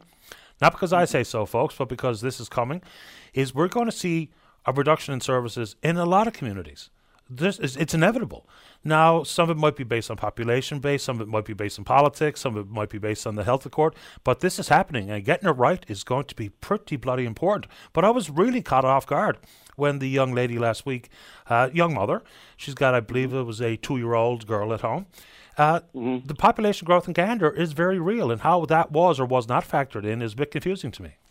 Well, we've been trying to get the supporting uh, documentation to back up the decision, and hopefully we'll get that soon. But, but Paddy, you know, there's a bit of an irony in this whole thing, and and uh, I agree totally with immigration. There's two ways to grow your population: immigration and birth rate and uh, we are working very hard on the immigration side, and I support it totally. And this, I think, if I was a young family down in down around the loop and down, uh, you know, uh, planning to have a kid, this would really concern me because look at this morning, the highway is blocked on the west coast. You know, and if I'm driving to go see to have a baby, I mean, it's just, I uh, there's no reason why there should not be two units in central Newfoundland they have the numbers to support it. Of course, that's the argument. You know, there's first was the nurses, then it was the obstetrician, then it was the competencies, then it was the space, and all those arguments have been considered. And uh, I spent 40 years in the healthcare system, uh, planning. And uh, you know, Gander was the only place in central Newfoundland that had two new schools in the last few years. We're busting at the seams, and uh, to do this to uh, a unit or a place like Gander, and I know Twillingate and places like that lost their obstetrics years ago, but to have someone on the road that long, and if you were going to visit your obstetrician, you go in an hour and a half, uh, two hour, two and a half hours, ten minutes. Okay, you're okay. You can go home again. Just think of the cost gas even. You know, it's just it's uh, it it behooves me. And anyway, uh, we're uh, we're still looking at this, and we want reasons for it, and we do not want to go back 40 years. Appreciate the time this morning, Dave. Thanks for the call. No problem. Thank you. Take care. Bye bye. Yeah, we're going to hear these types of stories uh, repeatedly. And he talked about the traffic issue at Birchy Narrows. So the highway's closed in full, completely impassable. I think there was three transport trucks involved in the collision. One jackknife. I see a picture at vocm.com. One looks like the trailer is right out over the shoulder of the road. Uh, take Tim here, Dave, before the break. Yeah, he's been waiting a little while. Let's go to line number two. Tim, you are on the air. Hi, Paddy. How you doing this morning? Great. You? Lovely. Good. But it's, no, but it's on out there. It's been a good, happy relief, to be honest. Absolutely. Um, yeah, no, I uh, wanted to give a shout in this morning and kind of we, uh, I think anybody in St. John's anyway who might live outside the downtown area might be coming up with a bit of a, of a our annual, I call it the winter inconvenience ban. Uh, maybe it's maybe it's a little dramatic, who knows. Uh, but yeah, the winter parking ban is on the go and uh, soon, and you know I guess that's that date is kind of decided by the city. Um, you know, and I, I'm sure I'm not alone in having a lot of uh, uh, like problems with this. I guess a lot of beef with it. Um, I got a ticket last year uh, in February sometime for seventy five dollars, uh, and there wasn't an ounce of snow on the Avalon, let alone in St. John's. It was raining. It was twelve degrees, and I got a ticket for seventy five dollars. And I can assure you, because I've seen other cars on the road when I got out in my my truck around one o'clock in the morning, leaving my buddy's place, uh, they made a bunch off it. Like there was a ton of tickets issued. And to me, this seems incredibly predatory. Um, it seems that it's it's there to to take money uh, from the citizens and gather and you know garner revenue for the city, and not actually have any kind of purpose in well, really in anything. It, it seems predatory. Um, I I've, I fell prey to the same thing, Tim. I fell asleep on the couch. And when I woke up and I thought, oh, I got to put my truck in, too late, ticket. So I left it. And at that night, not a flake of snow to be seen. And we say this every single year. If if there's snow plowing occurring and someone leaves their vehicle out on the street, give them a ticket. Absolutely, no problem. But if it's not snowing and there are no plows out, why are we writing tickets for that kind of stuff? And I believe the deputy mayor is coming on the show for something or other later in the week. I'll put it to her just for the dates so people don't know that it's coming. December 1st to March 31st, there's going to be a parking ban, in particular in the downtown core. Outside the downtown core, it doesn't come into effect until January the 4th. January the 4th. Yeah, between 12:30 a.m. and 7:30 a.m. So beware. Yeah, there you go. Um, you know, and it just like I don't know if it's out there. Maybe you can help me with this. Um, I'd like to know the revenue generated by those by ticketing that, uh, because I I, genu- I genuinely believe that it's outrageous. Um, and the reason I see I say this is I, I moved from Calgary about a year and a half ago. Um, you know, Calgary's got a bit of winter on the go. I think people know it gets cold up there. There's a bit of snow around, right? Mm-hmm. They've hosted um, you know, they have a, a, winter parking ban or snow route kind of thing all around the city, really, uh, in many places, especially the busier parts and the parts where people don't have driveways. But what they do is it says this ban or, or no parking in this area when the uh, snow rules are in effect. And what they do is they have programs like your own, uh, radio, TV, uh, newspaper, or whatever, uh, the same way you just communicated when the ban is in place. And they announce that say, hey, you know, there's weather coming for the next 72, 96 hours, you know, week, whatever, you can't park in this area. At the end of that, you can park there again. Yeah. Because, you know, it's, it's not, they're not taking money from citizens. What they're doing is they're making sure the roads are safe and clear. And they even took away there was legislation up there to take away uh, these hidden uh, speed traps. So they got they would have undercover cop cars sitting in their little Kia Rios or whatever with uh, cameras giving people hundred dollar tickets because they were going through. And what they what they came to conclusion in the legislation was, uh, and the argument one was that it's predatory. There is nothing there with those cameras that is making the roadways more safe. It's there to generate revenue off the backs of its own citizens. And I have a very difficult time, uh, as someone who's lived in this city well, I'm 38 years old right now, and I've moved away for four years. So 30, 34 years I've lived in this city. I have a hard time believing that it's absolutely necessary to have no parking whatsoever on the street from January till March or whenever it is. There's and you know it, it just doesn't happen. Uh, the, the plows aren't out there, and it's not necessary. Yeah, when they're out, I have no problem with it. But I only gave half accurate information for the downtown core. From December 1st to the 31st, parking prohibited on streets that are designated that day to be no to be no parking snow routes, and that'll be 24 hours a day when designated. There will be a sign in place prior to it kicking in, so at least that bit of proactivity is in place. But your summary point. Completely agree, 100%. As the victim of a $75 ticket, I couldn't agree with you more. I'll throw this out there, get a quick reaction from you. So the tenders are in now for ploughing the downtown core this year. The low bid came in at $370,000. The other two were over $800,000. So while we talk about the discrepancy between $10 million expansion of healthcare of the emergency room at the Health Sciences Centre comes in at 40 million, same thing here. What exactly is going on? There's a long way between 370K and 800,000. I 100% agree. You know, and, and and Paddy, I'm a numbers guy. You know, I'm in sales. I, I've worked in you know in an engineering job most of my life. If you can show me that that this revenue generated is is going to a good way or helping people out, I'd be a little. I mean, I'm not. I'm never going to be happy about this, to be honest. Getting a seventy-five dollar ticket when there's not enough snow on the ground. But if I can see that, it'd be great. I mean, we had no problem putting up that sunshine list and and blasting everybody in the city that made over a hundred grand for some arbitrary reason a couple of years ago. They don't mind saying, "Look at all these people making all this money," you know, and this and that and that, and it caused a big uproar. Let's see. Let's hear what the city is making off the back of its people. Let's hear them bring it out and and and speak for us. You know, I mean. It, is the snow clearing expensive? Sure, it is. But that's you know, and we have taxes for that. But making me pay tickets when there's not an ounce of snow on the ground to help pay for that, I mean, that's taking advantage of people. I think. Uh, I mean, I live out near Bowring Park. Uh, we got we got a tenant. You know, we got a, a, a two apartment house, I guess is what you call it. Uh, and uh, the driveway is only big enough for two cars. I got to figure out what to do with my truck. I'm going to have to find somewhere to park that and either walk or get the bus or get my partner to drive me to it uh, once the winter hits because you know, whether there's snow or not, it's going to cost me seventy-five dollars a day to park in front of my own house. I, I just, thought I don't. That's that to me seems like robbery. It seems like it's is against. I don't know the right term for it, Paddy. It's it's not. Uh, it's just not good to do that. Ethical. That's the word I was looking for. It's not. It's not really ethical to me. The only problem, like even if I can, and I believe I can, get a number, the amount of revenue uh, garnered by the city on those types of tickets, the only problem with that number would be how do you break out the nights where it was unfair or unethical to write a ticket because there was no snow, no plow? You know, I know why they ticket folks because you could just picture it yourself.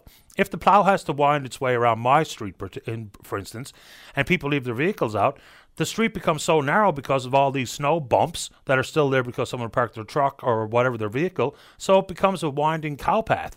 So I know why they do it, but on the nights where it's unjustified, then that's I'm going to have a hard time breaking that number out. But I think you've got everyone in town who's or anyone anywhere who's got a parking ban coming this winter. If it's not snowing and you're not plowing, keep your ticket book in your rig and drive on.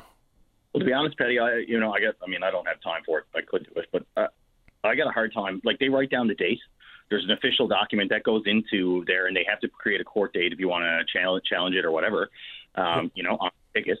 Uh, it's very well documented, I believe, by the city. Now, is that more of a pain in the arse? Maybe, but you're you're charging us an arm and a leg for it. Why not put some of that towards administration of it? I bet you we could find out what days uh, those tickets were, uh, you know, all, all the dates and we can filter them easily by whether there was snow or not. I mean, these records exist, Paddy. Like, oh, they do. Just, My point of that, I don't think the city has done a breakdown like that for public disclosure. I bet you, if I ask for a number, they'll tell me how much was written in winter parking bans and or parking on expired meters or parking in the blue zones. I mean, they'll give you those numbers, but the breakdown that you suggest, which is important, I don't imagine the city is pumping that data out like that.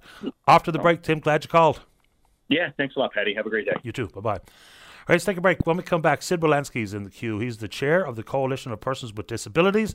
And then Noreen Corrine from up in Labrador wants to talk about what she heard from Jordan Brown, uh, the member for Lab West, yesterday on the program, I guess. Don't go away. Welcome back to the show. Just for those of you living in Mount Pearl or visiting Mount Pearl, their parking ban, winter parking ban, kicks in on the 1st of December, Thursday, as well. Let's go to line number five. Good morning, Sid Wolanski. You're on the air. Good morning, Paddy. Thank you for taking the call. Happy to take the call. Uh, of course, Sid is the chair of the uh, Coalition of Persons with Disabilities. Welcome to the show. Uh, thank you. Uh, I would like to say thank you to all those people uh, for my last call. that uh, reached out to us and wanted to join the board. We still have a few positions. However, I'd like to talk to you about the other call out I made on the program, and that was to the government uh, for putting in place a uh, disability advocate for persons with disabilities. And they had, um, I hate to use the word promise. You know, the word promise in government is is a hard thing. Uh, that they put a mandate letter out from the premier saying that uh, the minister should set this up, and we're still waiting. So the uh, International Day for the Persons with Disabilities is on December 3rd, and usually there's an announcement being made. And I'm putting it out to the government. We're still waiting. When was this pledge or promise made, Sid? Well, actually, there were two pledges, but the last one was on April 15th, uh, 2021, uh, when the uh, premier put a mandate letter out to the minister and said, please continue to work to establish an advocate for persons with disabilities in Newfoundland and Labrador. And this was uh, word for word from the uh, mandate letter. Uh, we're still waiting. Now, just to put it in perspective, uh, at the coalition we have a phone number that people call, and uh, we get some very, very, very heartening calls. Um, I won't go into them because of respect to the people that called. However, this is the job of a disability advocate, and uh, you know, injury uh, to insult is that the government pays us only thirty-four thousand dollars a year for us to maintain uh, three employees and uh, work throughout the year. I think my predecessor uh, called that indentured servitude. Yeah, sounds like it. Uh, Sid, quick question. What would an advocate's position or office look like? Because, for instance, at the seniors advocate's office, it's the general terms, the general policy, as opposed to digging in with one specific complaint from one specific senior. What do you think the disabilities advocate should operate like? You know, high level policy, 100,000 feet above sea level, or would it be dealing with individual cases? Usually, an advocate is someone that deals with individual cases that are um, usually too hard for normal uh, uh, avenues to be resolved. Uh, uh, something that would, the government would have to get involved in. Uh, some very, uh, let's say, a family with a, uh, a child with uh, some form of disability is has to find uh, special housing, and they can't don't have a connection disability advocate could probably give that connection. I mean, there's a lot of groups out there in the disability network, which is something that people don't realize. There's a network of us. Uh, the coalition uh, at this point is chairing the uh, network, and on, uh, we're hoping on Friday that we'll get some good information from them. Um, but it's it's a oh, Paddy, you ask a hard question because what wouldn't a disability advocate uh, do. It's all these phone calls into how do I do this? Where do I go? Um, this is happening to me. How do we resolve it? These types of questions. And I know I'm not being extremely specific, but it's such a wide open area that's not even being handled.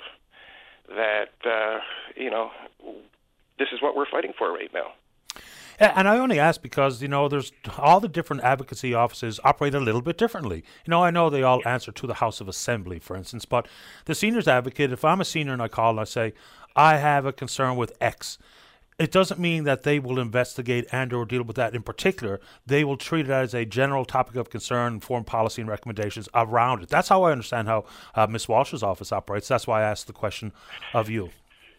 Uh, again, if, I wish I could answer that question no problem. specifically because the number of things that are out there, we're just learning at this point uh, what's really needed around the province. I mean, we're talking about a large population.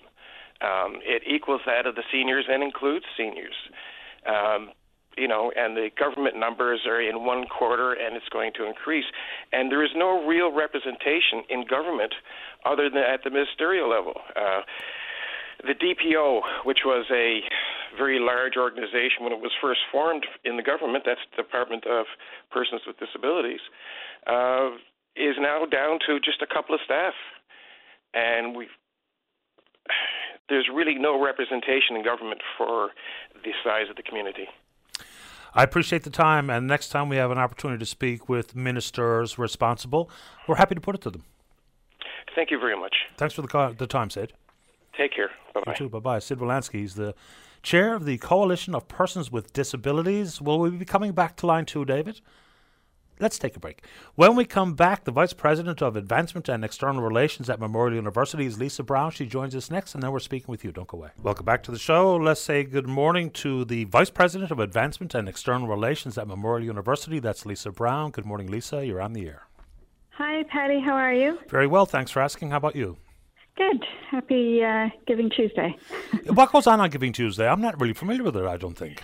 Okay, well, it's uh, it's an international day of giving. Um, it started, gosh, probably over ten years ago now for sure, and it follows the the typical buying frenzy, I guess, of Black Friday and Cyber Monday, and and the idea is to encourage people to make uh, a donation and all sizes of donation. It's really focused on participation. And so many charities around the world today are really uh, asking people to consider making a donation to them. Can you give us some idea what some of these charities might be and where the donations will end up? Yeah, for sure. Uh, Memorial University, for example, um, has uh, donations today, and we actually have a matching opportunity. So some really generous people have come together and are matching up to fifty thousand dollars for donations, and uh, you can designate your money to any particular faculty or school or cause within the university, but also um, the matching funds go towards a, st- a student thriving fund which could help students any, in any way from scholarships to uh, emergency response. For example, if students, we've had some students involved in the house fires, for example, this semester, and, and the funding can help them with their emergency response. And, and so many charities, um, you know, are really pushing Giving Tuesday as just a way for people to kind of think about not just, um, you know, the, the, the busyness of the season and the holiday season coming up, but also to remember that uh, it's also a good time to to give uh, either of your time or or your uh, your money to, uh, to deserving charities. And you come by this mindset, I'll say honestly, given your past as the CEO at Stella Circle, of course, a social justice uh, community organization. You know, and I'll, I'll, remind folks that it's not that long ago, the food bank at Memorial University, like every food bank in the province, was overwhelmed to the point where they had to close their doors. So there might be an opportunity for you to focus in on that. I know I think and talk about food on the show a lot, but I think it's a major issue. Yeah, and certainly, uh, you know, poverty is a, is a major issue. I really appreciate um, supporting students here in terms of, you know, trying to support them as they they make a better life for themselves, really, and for their families. And so, uh, I was really pleased, my husband and I, who uh, to to be able to make a donation. Uh, to Memorial today, and I encourage others to uh, to consider it as well. And again, it's about participation. You know, uh, asking people just to, to kind of start to get in the habit of giving. And so Giving Tuesday is really all about that. And of course, the matching fund is really um, compelling for today, for sure. It's an additional enticement, uh, no question about it. This is a little bit off the beaten track of Giving Tuesday, and hopefully, if they have the capacity and the wherewithal, they'll consider making a donation today. But we talked about the stress for coming up with adequate food. And then the housing crunch, which has always been a big deal at MUN, but this year more so than uh, I can remember anyway in the recent past. I've been talking about, and I wonder has it made to the level of vice president at Memorial University to reinstate the home share program. For graduate students or international students, you pair them up with a senior in the community. So, for a low cost of rent in exchange for some taking on some household duties, whether it be washing the dishes or shoveling the driveway, it's a win win for everyone involved. The university, the senior, the student. Has that been even discussed? Um, it's. Uh, I remember hearing about it prior to me starting within the university. I'm not sure if uh, uh, I haven't heard about it fairly recently, but it is uh, certainly an, a good idea in terms of the partnering, addressing the housing issues, those sorts of things. Interestingly, um, the international office is inviting people to invite some international students over for uh, for dinner during the upcoming uh, Christmas season, as as many of them are are staying home versus. Um, or, or so, sorry, staying in residence versus going home. Mm-hmm. And so those are small examples of ways that we can help support some of the students as well. It's not like I'm a member of the Board of Regents or anything, but I think when we had to see all the struggles that, in particular, international students, but of course, not everyone at MUN comes from St. John's either. So No. housing became a real problem this year. Vacancy rate year over year was about 9% last year. This year it was around 3%. The cost of rent has, has just exploded. So I'll just put it out there because I thought it was a great idea when we had the former coordinator, Sherry Ritter, on this show. It went by the wayside for the sake of $40,000 in funding. So anyway, uh, also, last one, and I'll let you go. I know you're busy. You were in the room when the decision was made to remove the singing of the Ode to Newfoundland at the convocation ceremonies. It was talking about inclusion, and I don't know if you heard my comments, but I said taking something away is the opposite of inclusion. So has it been reconsidered at all? Maybe it's a big deal in some corners, not in others. You know, maybe add the old uh, Labrador to their ceremonies and proceedings, or is that going to be revisited? Uh, I think there's still lots of. I mean, there's still lots of discussions about this topic. It was obviously a really uh, hot one for many people, and, and many people had a kind of an immediate visceral reaction to it. Um, you know, when we looked at the decisions, and there have been lots of changes to convocation, um, and, and many of them were not really even particularly publicized, and this one did get a lot of attention. And, uh, you know, we feel that when we looked at how do you make sure that the ode is really student centered and and how do we make sure that uh, we just keep up with the times in terms of convocation we did make the decision we're still talking about it but I, I would say to you that when you look at things like the exclusion of a part of the province, um, the colonial nature of both odes, um, you know, the reaction that we've gotten from a number of people uh, in Labrador and others, uh, that that you know the decision is still uh, still continues to be made as as it was at that time. I appreciate making time for the show, and once again, happy Giving Tuesday to you as well. Thank you so much, Paddy. You're welcome, Lisa. Take care. Bye. Bye bye. Lisa Brown is the VP of Advancement and External Relations at Memorial University. Let's see. Okay, let's take a break. When we come back, appreciate your patience up there, Noreen. We'll get to you right after this. Don't go away. Welcome back. Let's go to line number seven. Good morning, Noreen. You're on the air. Good morning, Paddy. How are you this morning? Not too bad, thanks. How are you doing? Good, thanks. Thanks for taking my call. I just wanted to follow up, and I know uh, you uh, didn't host the show yesterday morning, but I just wanted to follow up on MHA Jordan Brown's call, and I think the discussion was sort of around uh, the need to increase the uh, capacity of affordable housing in order to bring uh, workers into our towns, in order to operate our towns, because right now, of course, like many places, we're short on workforce. Uh, our retail has shown it, our industry has shown it. It's been displayed, I guess, everywhere, no different than, than a lot of towns. But uh, I guess the side of it, I guess that Jordan didn't uh, didn't talk to was uh, what the part that I always talk to is okay. How are we going to solve this? So this is how I look at it. On any given week or any given month in our twin towns, uh, while while volunteering around our seniors, we have so many seniors who live in three-story houses, two-story houses. Some live, many live alone. Many, many live alone. Many have partners or spouses who are their mobility issues is majorly challenged. We have. Uh, persons again, you know, with husbands or spouses suffering from dementia. And until something is done to facilitate some type of seniors living in this town, the housing, affordable housing crunch is not going to change. Probably not. Um, and, you know, it's probably a different issue in Lab West than it is in other parts of the province. So, just to remind me of what you thought was missing in the conversation, the the headline. Well, what I found was missing was, uh, you know, absolutely we have an affordable housing crunch. But, you know, uh, if we sit down together and come together, I think there's many solutions to fixing the problem.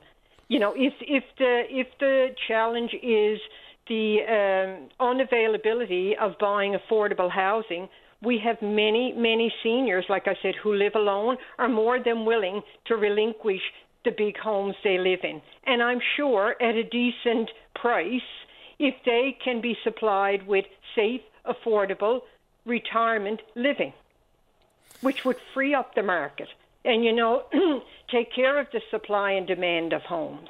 Yeah, and they're talking about building a multi-million dollar facility, Happy Valley Goose Bay. It Yes. sounds more like an emergency shelter approach than it does Yes. about actual affordable housing, which I know was a big catch-all.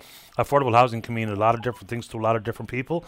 Uh, you know, I've said this before, and some people think I'm out to lunch, but when negotiating royalty deals and returns to the province, but in particular in your area, the mining sector, I, for the life of me, can't understand why when you have the boom and bust cycle, which impacts, of course, those not working in the mine more than the folks working in the mines, why they haven't been uh, funneling that money directly to housing issues in the area, I'll never understand. No, I know. But again, you know, I'm a firm believer until something changes. Like I said, we have many, many homes. I have many seniors. We did a survey, you know, who's on the list. You know, if they had some type of alternative retirement living. I mean, right now we have many seniors who live in homes who you cannot get somebody to come and shovel a doorway. Snow clearing is a major expense. Maintenance on those homes is major. And many of these seniors are, you know, in 80 plus years who just cannot live at home any longer. And I know Home First is the wonderful buzz, but you cannot buy a home care worker to go into a home here. So, like, something has to be done to meet the needs of these seniors. And until that situation starts to change, like, I, I really can't see uh, anything happening, you know, with the affordable housing crunch. Like, there, as I've said many times, there's no assisted living, there's no seniors apartments, there's no senior complex living. The only type of living is long-term care unit at the hospital, and bless their hearts, they do their best to accommodate people who need it.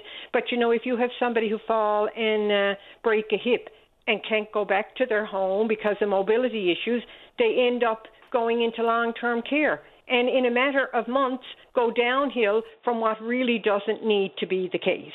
Yeah, because everywhere else in the province, uh, placement in a long term care facility is based on medical need, not the fact that there's nothing else available. Well, absolutely. And Yeah. again, I will say bless the hospital because you know they they definitely do their best and squeeze you in for whatever the reasons might look like. But uh, yeah, until until uh, you know it's it's uh, an agreement between municipalities, MHA, provincial, federal government sit down and I mean our seniors group applied three times. We did three proposals to the Rapid Housing Initiative for funding, you know, for seniors living and of course the same cry come back every time. It costs too much. So if anybody out there is sitting and thinking that the cost is going to change, they got lessons to learn because, as we all know, I look at the we look at the uh, the cost of health science uh, um, construction. I mean, we look at all construction where it is in a matter of a year. So I mean, that piece is definitely not going to change. So until we start doing something different and start looking at and and uh, and bearing down on the real issues and doing something about it, I really don't see major changes happening. Yeah, I mean, certainly nothing is going to be less expensive this time next year. There's no reason to believe that's going to be the case. And you know, Absolutely w- not. w- when we say affordable housing, you know, whether it be what is actually emergency housing versus what is uh, affordable housing for a senior or someone with a mental health concern or someone with who's coming out of poverty or someone trying to reintegrate into society. These are all different things requiring a different type of affordable house. So, Absolutely. yeah, we've got to and, I- and, this and. I always say to government, you know, like, okay, you know, a, a unit can look very different and it can have accommodations for all that you just mentioned. And, you know, uh, the availability of getting a home care worker, you would have much more promise of getting a home care worker to go into a unit and serve three seniors and get 40 hours a week than doing one senior while getting 12 hours a week. Mhm. yeah. So like there's lots of there's lots of creative ways around it. There always will be, and you know, for some instances, and not to derail the Lab West Pacific, but just in Happy Valley Goose Bay, just building a multi-million dollar facility doesn't address the fact that you know there's 80 people living on a trail network, which was like 25 some very few years ago. So a roof over your head is just a start, but it's a good start, but it doesn't get to understanding exactly how people ended up there either. No, No, absolutely. And I just before I go, I just want to put an invitation out to all my seniors in uh, Lab West, Wabush, Labrador City. We have uh, Susan Walsh, the seniors advocate, of course, who's doing her uh, cross province uh, consultations, and she's going to be visiting us here on the 6th of December. So again, I invite my seniors to come out and highlight these needs and the needs of seniors in our twin towns. Absolutely. Good to have you on the show this morning, Noreen. All right. Take care, Paddy. You too. Bye bye. Right, bye bye. Uh, so is that that call back excellent? Was his name Sean? Okay, let's go line number three. Sean, you're on the air. Paddy, before I get into and good morning to you and your listeners. Uh, before I get into my main topic, I heard Colin on earlier talking about the 1983 case of those two women raped and murdered in Toronto, and I have to agree with him. You know, if you got on the air this morning and started spreading rumors that a certain person is going to be charged soon with these murders and uh, name him and do it all, you'd be down at Supreme Court having to get up in a witness stand and prove that that what you said actually happened and that person is guilty, or else you're you're guilty of libel. Yeah, but that's not what happened here. I mean, the police have charged him. It's not that oh we're floating around, we're thinking that this guy did it. They they actually charged him. No, he's not charged yet. Say what? The news story I read, pretty sure it said that they charged Joseph No, so and so Saunders. Yeah, but they were going to do the charge, I think, in court today or tomorrow, and this was all preliminary. Unless I'm wrong, unless I I'm, I misheard it, but you know, this happens a lot in Canada. Like they're starting to be like the U.S. In the U.S., they're telling you the whole story, everything that happened in the case. The guy hasn't even been in court yet, and we're starting to do that kind of thing here in Canada. So I don't know what the rush is with the police to get all this information out.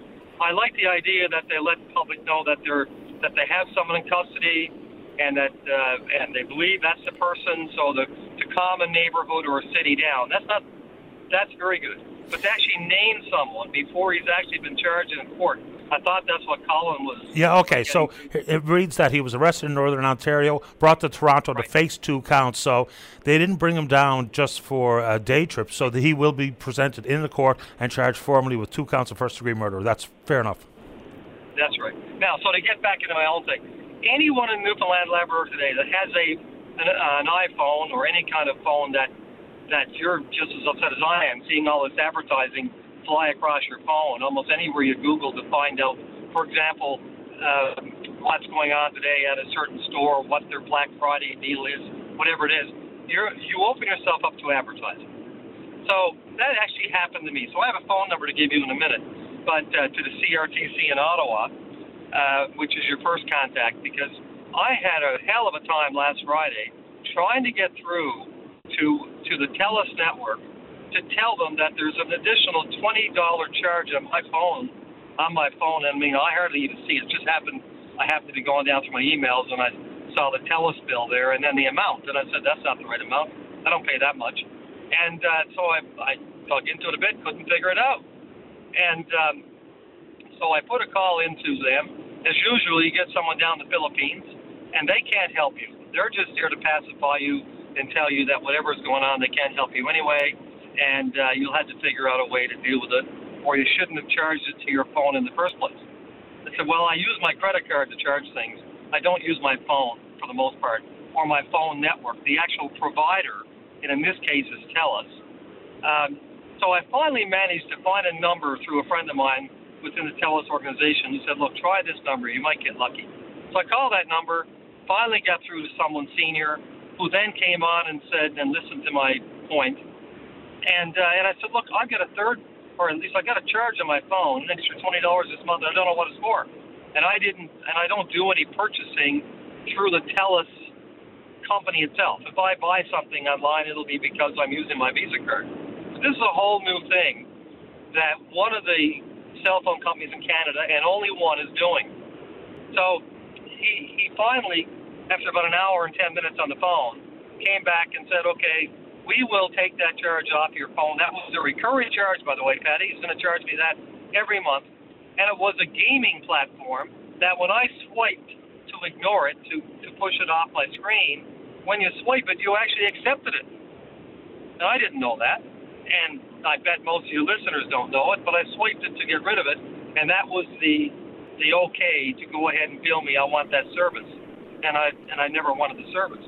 Uh, but TELUS are responsible for that. They're the ones that are getting paid a big commission by that company uh, or by that gaming provider down the state somewhere uh, to actually uh, provide that serve, so-called service that I didn't want in the first place uh, to my phone.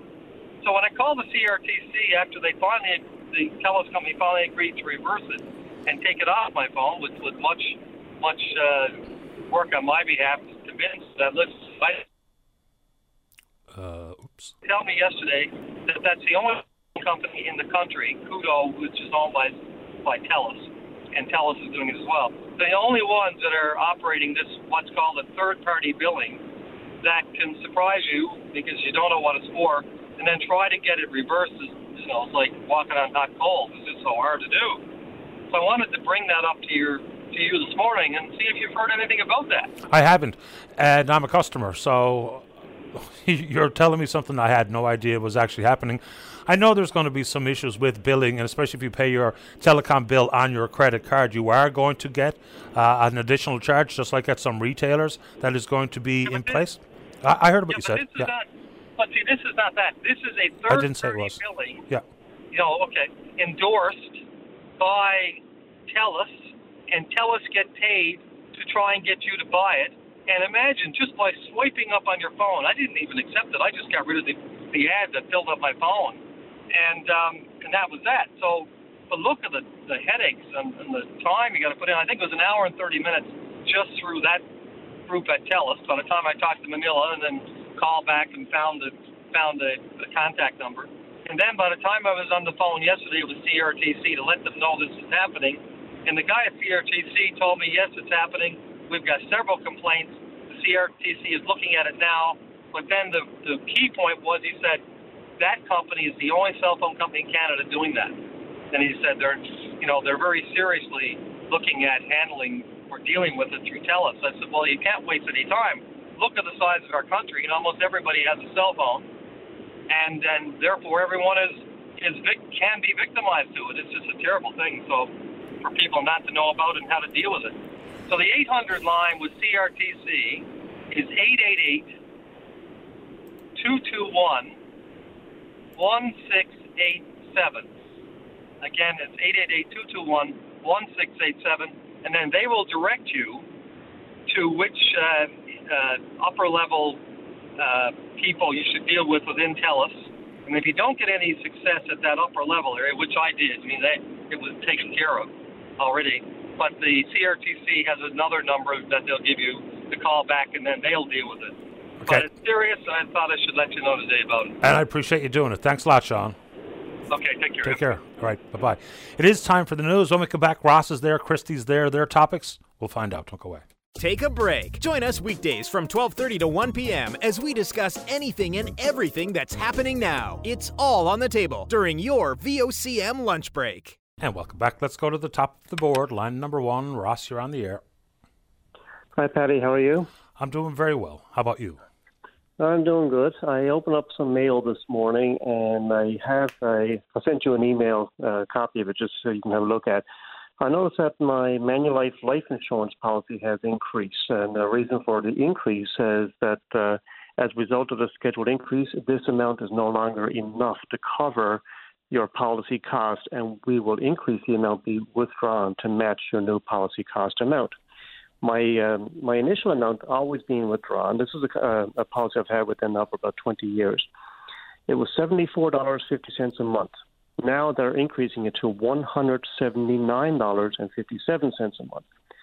So increasing it from $74 to 179 because you say that um, the amount is no longer enough to cover your policy cost. $105 per month increase is amazing. So, unable to cover costs of the policy all of a sudden, is this because you turned a certain age, or was this predictable, or has this come out of nowhere? I'm 56 years old. Um, there's there's been no um, uh, change in my health. There's been no questions from them to me about my health or anything like that. Uh, I can just go only go by. Uh, I haven't called my agent yet, but I'm going to. But I can only go by what they say right here is that the amount is no longer enough to cover your policy cost. Maybe I don't know. Maybe they use diesel for some something wrong. I shouldn't be laughing. Uh, yeah, I mean, there's the insurance business is. I'll just use the word interesting.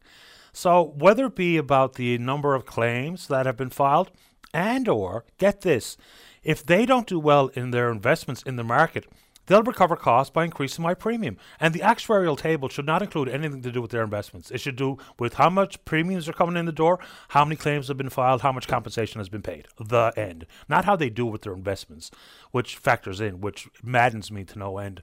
Uh, this is a curious one. I have a friend in the business.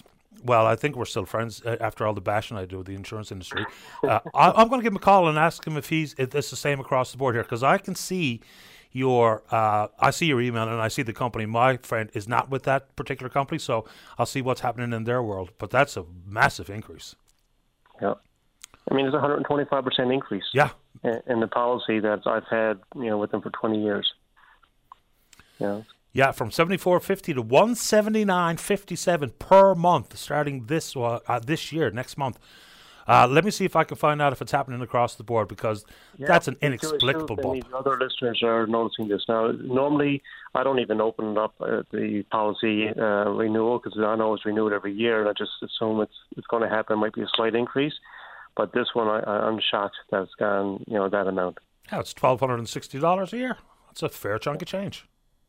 Yeah, and that's only one of several insurance policies that I'm sure many people have multiple policies, and um, you know, so it's uh, it's just to put the notice out there to people, I guess, to check their mail and or check their emails to see if they've got an increase that they're not aware of. Because if they just let it roll over and, and not pay attention to it, just like that gentleman who called about his twenty dollars on his cell phone. Uh, I mean, if you don't pay attention, I mean, the company is getting it, you're not aware of it, and the bottom bottom dollar is your own dollar, which is harder to come uh, harder to uh, to spread right now. So yeah, and some of the increases are are small, and so you might not notice them. But all of a sudden, people who dig deep on their bills monthly, which I would imagine is more and more people these days, you know, you got to identify what's happening here. So it's one thing if it's a dollar ninety nine, uh, it's another thing if it's one hundred and five dollars more per month. I appreciate the heads up, Ross. I'll make a call after the show. Yeah. All right. Bye bye. Thanks. Bye bye. Man, uh, let's go. Line number two. Good morning, Christy. You're on the air. Hey, Paddy. How's it going? Uh, I'm doing okay. How you doing? Uh, I'm okay. Um, I'm just calling because last week you brought up medical assistance in dying a couple times, and uh, it's a subject that um, matters a lot to me. And before I start talking about it, I just really want to say that I don't want to be fear mongering or accusing people of being malicious. It's just um, extremely important, and I hope people understand exactly what's happening. So I don't know if people know, but in March of 2023, medical assistance in dying will no longer be excluded for people with mental illness. And as someone with several mental illnesses who has struggled with suicidal ideation since the age of 10, this is extremely close to my heart. And no matter how I look at it, no matter how I look at people and try to give them the benefit of doubt, it seems like um, we only have a couple options when it comes to it. Um, one is accept it, think it's good to go, and people like me be able to apply in March. Or two, um, you know, complete magic and pull a rabbit out of a hat and do a complete overhaul of the system, which doesn't seem possible within four months. Or three, extend it and extend the exclusion and work extensively on increasing access to mental health care because as someone who tries very hard to work on my mental health, it's not completely accessible for even me. And I'm very worried for people who aren't as privileged and are in not able to pay privately for care they need. And I guess I'm calling because I want to encourage people to write their MP. This is a federal decision, but also their MHA because this is the care that we are given is mostly decided on a provincial level. And I also have a question for Tom Osborne. Does he think that we have adequate mental health care to justify people being able to apply for MAID um, if their sole illness is mental illness. And I'm not trying to be unfair. I'm not. I'm. I know there are extreme cases, but my mental illness, I believe two of them are specifically named in that bill. And I can tell you that as someone who sorry, I don't want to cry.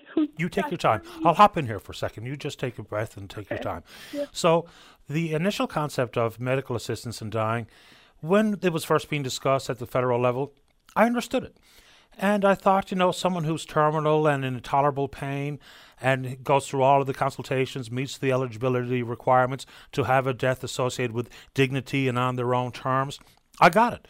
But when we see stories now where it's being used simply because people are poor and people need a, a, a specific set of home supports, and whether it be the two ladies in Ontario, they needed just some special housing with vent, uh, ventilation systems that worked. And because we didn't offer them the supports, they chose dying. That can't be the way. We don't have enough supports for mental health in this province. We don't have the access to long term mental health, which you are such a great advocate for. And so, consequently, people are going to find themselves in a position mentally and emotionally where they think the only way out is through this program, when in fact the only way out is through better support systems, more investment, better understanding of the issue, not allowing people to, no, pardon, not allowing, not having people make the final decision that I can no longer live like this, so you can take my life, as opposed to I can't live like this, where's the help? Yeah, exactly. And like I said, I don't want to be fear mongering or say that I understand people's like suffering, right? I, I'm not trying to diminish that at all. No. It just it doesn't feel like we are able uh, accessibility to mental health care should be prioritized before this. And it I know they're working on it, but if there's one line you hear all the time, it's it takes time. It takes time and we're running out of time. This is March 17th, 2023. It, the clock is ticking, and I'm not seeing people get the help they need. I mean, just yesterday, I got a long message from someone who is not able to get what they need. And it, I just, I really want the government to hear this, and I want the public to make their opinion known to the representatives because it's I know how uncomfortable it is, and I think we can all say that we want people to have access to die with dignity. We don't want people to be suffering, but something feels very, very wrong with this. And, like, at the very least, we are not ready. Oh, I know for sure we're not ready. And just from where I sit, Christy, I want to reassure you that None of this came across as fear mongering or unnecessary. Uh, it's absolutely a required conversation that we have to have. I know it was uncomfortable for many when I brought it up last week. I thought long and hard about how I should talk about it. I don't know if I did a good or bad job on it, but I knew that if we don't put it out there for public conversation and for public understanding, then some of these decisions are going to be made after the fact by the time the public latch onto it and say, wait now, really? Is this actually happening? And it's coming.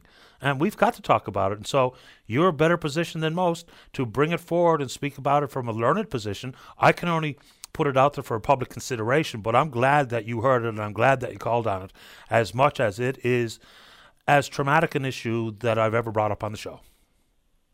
It is. It's extremely traumatic. And for people with lived experience, I think it's sending an extremely dangerous message because, you know, my whole life I've been told to fight and to try.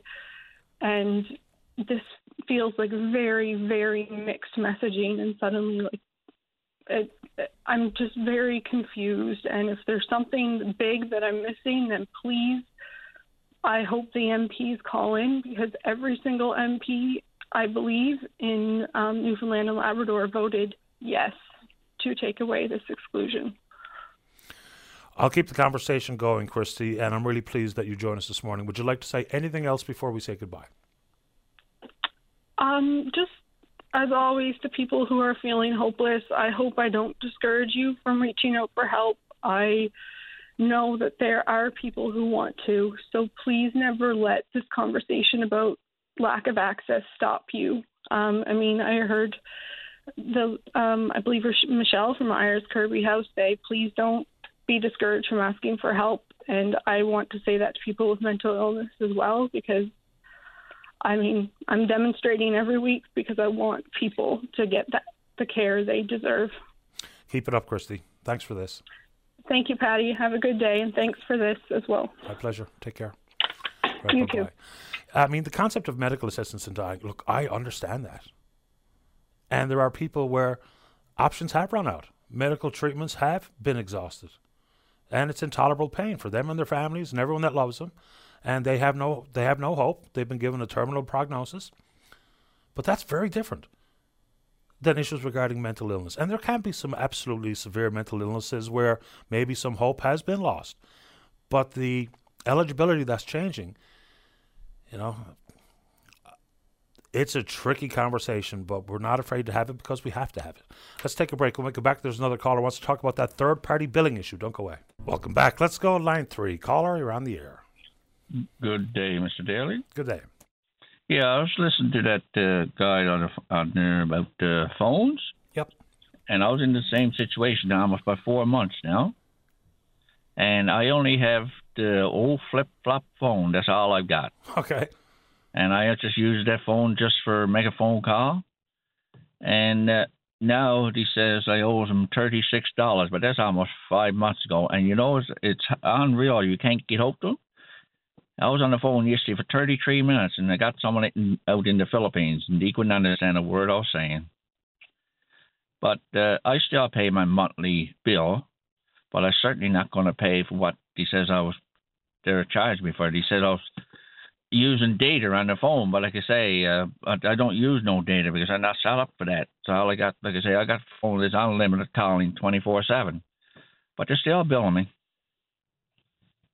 Yeah, I mean, you know, some of these things, I know full well that some of them are designed to not be necessarily identified right away. Consequently, they can pad their bills a little bit. But if someone wants to reject some type of service and they're eligible and able to do so, it shouldn't be a fight. It should be a quick phone call and done. You know, I've been at that for the last three months, Mr. Daly, and just can't get no satisfaction. But like I say, I, I pay my monthly bill. If you want to call me someday and you got me disconnected, that's okay. Yeah. But I'm not paying the $36. I hear you. Right? Yep. And, and, may I speak about something else about the cable company? Uh, uh, like I say, I'm down with another provider, and I tried yesterday. I was, I that was my time about 52 minutes on the phone. I got someone in the Philippines again. And uh, can I name the the provider for cable? Sure, bye. Shaw. And what was happening? Well, I, well, I'm down with another provider now, eh? And I want to disconnect. And I was on the phone for about 15 minutes. They took every bit of information that was required, the date of birth, every uh, me account number, everything. But when I mentioned that word disconnect, I'm sorry, I'm sorry, you got the wrong department. Oh yeah, no doubt. And so, did you accept being put on hold or redirected, or what happened oh, then? Yes, put on hold, redirected for another 19 minutes. And, and then? I, and then I just uh, I just unplugged my phone and say enough is enough. Yeah, I mean, they, they can wait you out, can't they? Uh, it's just, it's a handful dealing with the big companies, boy, must say. Well, the killer about Shaw here, there's no service. Like you say, if he has any problem at all, he got no representation here, like for come to fix your problem, he definitely have nobody. Yeah. So, like I say, I, I, I told him to disconnect me, and I told him that he can keep on billing me if he wants to, but I'm not going to pay for something that I haven't got. I don't blame you. Yeah, why would you? And no. that stuff like that happens all the time, boy. And you know, you have to fight the good fight when, in fact, it should be treated as a company oversight, a quick apology, and amends made. Yes, like I say, we give them all the necessary information. Mm-hmm. Well, when he said, "What's your reason of calling?" Please disconnect me. Sorry, sorry, got transferred to another department. Yeah, but so, I mean, wouldn't you have, wouldn't you have gone through the menu already to the, declare what you're calling for? Yes, that's what I mean. Say yeah. right, and, and he took all the information. But when I said that word, what's the reason for calling? Yeah, I want to disconnect, please. So that's uh, that's all I want to talk about today, Mr. Daly. Like I say, uh, And then the killer is, like you say, if you even want someone from the, if you even want to talk to someone from customer service in the Bank of Nova Scotia, you've got to get the Philippines. It's unreal. Yeah, I, I, you know, they ship those jobs out of country, save tons of money, all the while nickel and diming us. Mm-hmm. Well, that's it for me, Mr. Daly. You have a nice day. The very same to you. Thank you. All the best. Bye bye. Yeah, I mean, at one hand, they're saving tons of money by how and where they hire people, where their call centers are, and at the exact same time, they are absolutely nickel and diming us to you know what. All right, uh, I've got to leave a little bit early. I have an appointment this morning, but thankfully Linda Swain has agreed graciously to sit in for me for the 11:30 news and onward. So I've got to see what's happening on Twitter. We're VOCM Open Line. Follow Sarah Catherine. She says she also she agrees with getting rid of the exclusion. Mental illness can be intolerably painful and exhausting. All treatment options doesn't always help, but for some it does. It's whether or not you can actually get the timely treatments, get the access to long term care. If we haven't satisfied that, then I'm with Christy. Let's go ahead and take a break for the newscast. When we come back, Brenda's there. She wants to talk about identity theft, and Norman's got an issue with his cost of living check. I'll talk to you all in the morning. Bye bye. Weekday mornings from 5:30 to 9. Jumpstart your day with Jerry Lynn Mackey and Ben Murphy. Newsmakers, traffic, weather, and more during your VOCM morning show. And Linda Swain in for Paddy Daly. He had to uh, dart out for a quick appointment. So uh, happy to help out in any way. Uh, we're going to go now to the caller on line five who has a quick question, I understand. Hello. Hi, Linda. Yes. Just wondering if you know of a program that collects good used bikes that kids are not using anymore and refurbishes them for other kids to have or That's a good question. I know there used to be uh, one time uh, a place that used to do that kind of thing. Um, I'm wondering if if you have a used bike that you'd like to donate. I'm wondering if the Association for New Canadians might take it. Well, I tell you now, I don't have one personally, but I have seen in passing at a couple of different houses that there's bikes laid down by the garbage box. So I mean, you know, they're going to go. So yeah, I mean, maybe if if you can find uh, a name of something and just put it on the air for maybe tomorrow morning, people are maybe not aware because there's lots of kids that could use a bike, whether it was worn or not, right? You're absolutely right, uh, and you're raising a great point. So uh, we'll have a look at that and see if any of our listeners might know of something, and uh, we'll certainly let people know. Really appreciate your call. No problem. Thank you so much. Have a good one. You too. Bye bye. And it's a good observation. There were- Now, Alex is on the air, and you have a, an accident to tell us about. What's going on, Alex? Yeah, there was an accident there on the Peacekeepers Highway there. I just turned off the uh, Foxtrap access to head towards town, and it seems like the traffic's not moving at all because there's uh, multiple cars trying to turn around on the highway to get back the other way. So probably be good to avoid it. Come on up through the old way and have a look at the good old CBS instead of going up the Peacekeepers. Very good. So it's uh, on the Peacekeepers Highway near the Foxtrap access? I'm guessing it's probably there uh, between the Foxtrap access and where you come on to the Peacekeepers there by Manuels. Okay, gotcha. And it's heading towards town? Uh, I couldn't really tell because there was that much traffic backed up. Oh, go on. All right. So obviously there's some kind of a traffic snarl up there. Avoid the area if at all possible. Head down in through CBS. That's right. All right. Really appreciate that, Alex. Thanks so much. No problem. Have a good day. You too. Bye bye. And if there's anybody in the area who wants to give us an idea of what's actually happening there, uh, there by all means, um, do so. We're going to go now to Norman. You're on the air. Hi, Norman. Hello. How are you? Not too bad, I suppose, darling. That's good. I know you from years ago, by the way. So, uh, do you remember when you went out with a fella down the Pirates Cave years ago? Where we were very young, and I gave you a pat on the shoulder and congratulated you. remember that, yeah?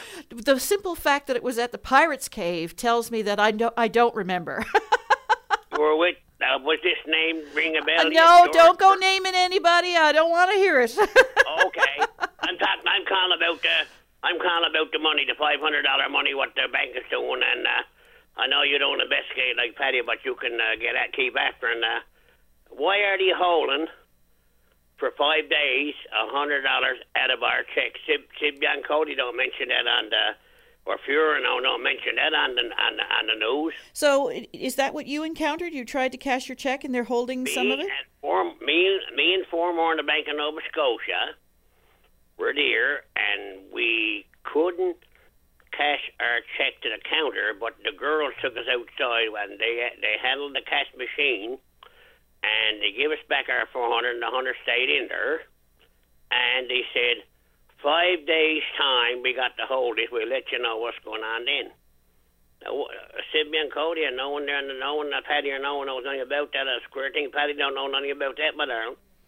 Well, um, it, it may have something to do with um, how you cash it. I'm not 100% Oh, sure. what I heard down the bank is uh, the Nova Scotia Bank is uh, very particular about uh, taking the money that's coming for the five hundred dollars from Newfoundland. Okay, it's something They definitely they got to look into here. then. So what would the hundred dollars do about that? Cover the insurance for it or what? Or what?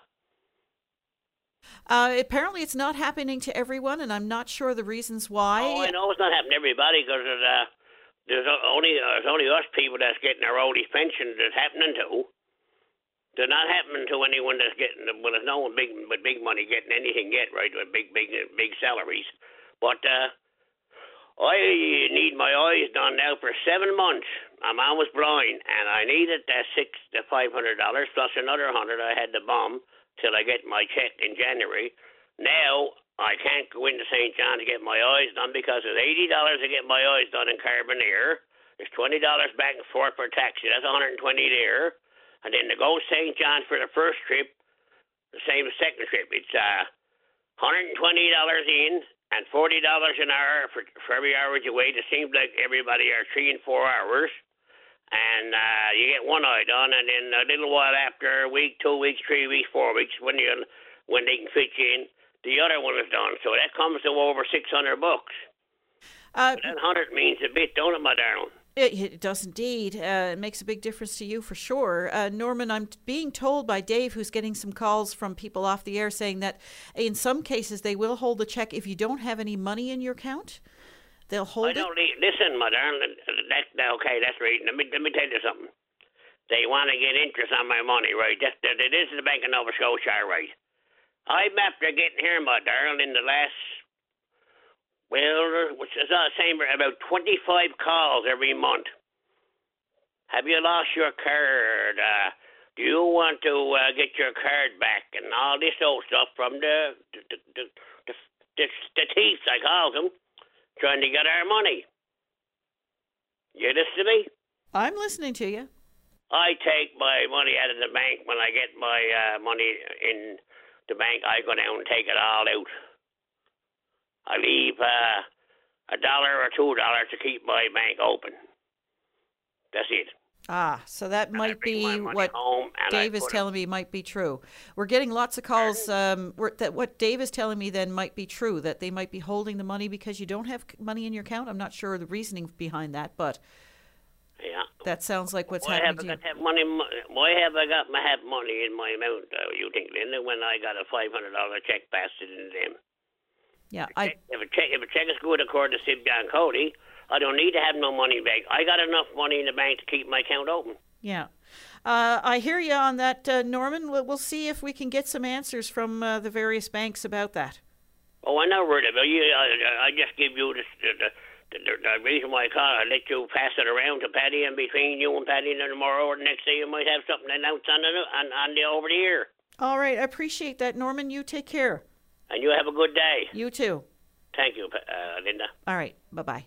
Uh, we're going to go now to uh, Brenda. You're on the air. Hi, Brenda. Hello, Linda. How are you today? Great. How are you? I'm first time caller, so I'm a bit nervous. Welcome to the show.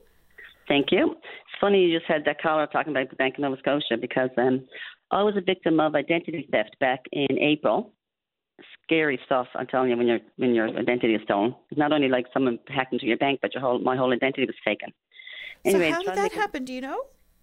Um, I think I was using uh, I, I was using a public computer, and I think that's when I got hacked. Because the next day when I got home, there's a whole lot of spam in my thing, and then a couple of days later is when I had the problem. somebody had my identity, and I they went down to the bank. Well, this is up in Toronto, which is where it was stolen from, and they took out a card in my name and started spending the card. So fifteen thousand dollars on this card. Oh my goodness! And you started Using getting my the name. bills. Well, so as soon as I found out about it, which was the next day, because I get Scotia alerts that comes up when someone uses right, so I got an alert saying, "God, that's strange. I didn't take fifteen thousand dollars out of my account."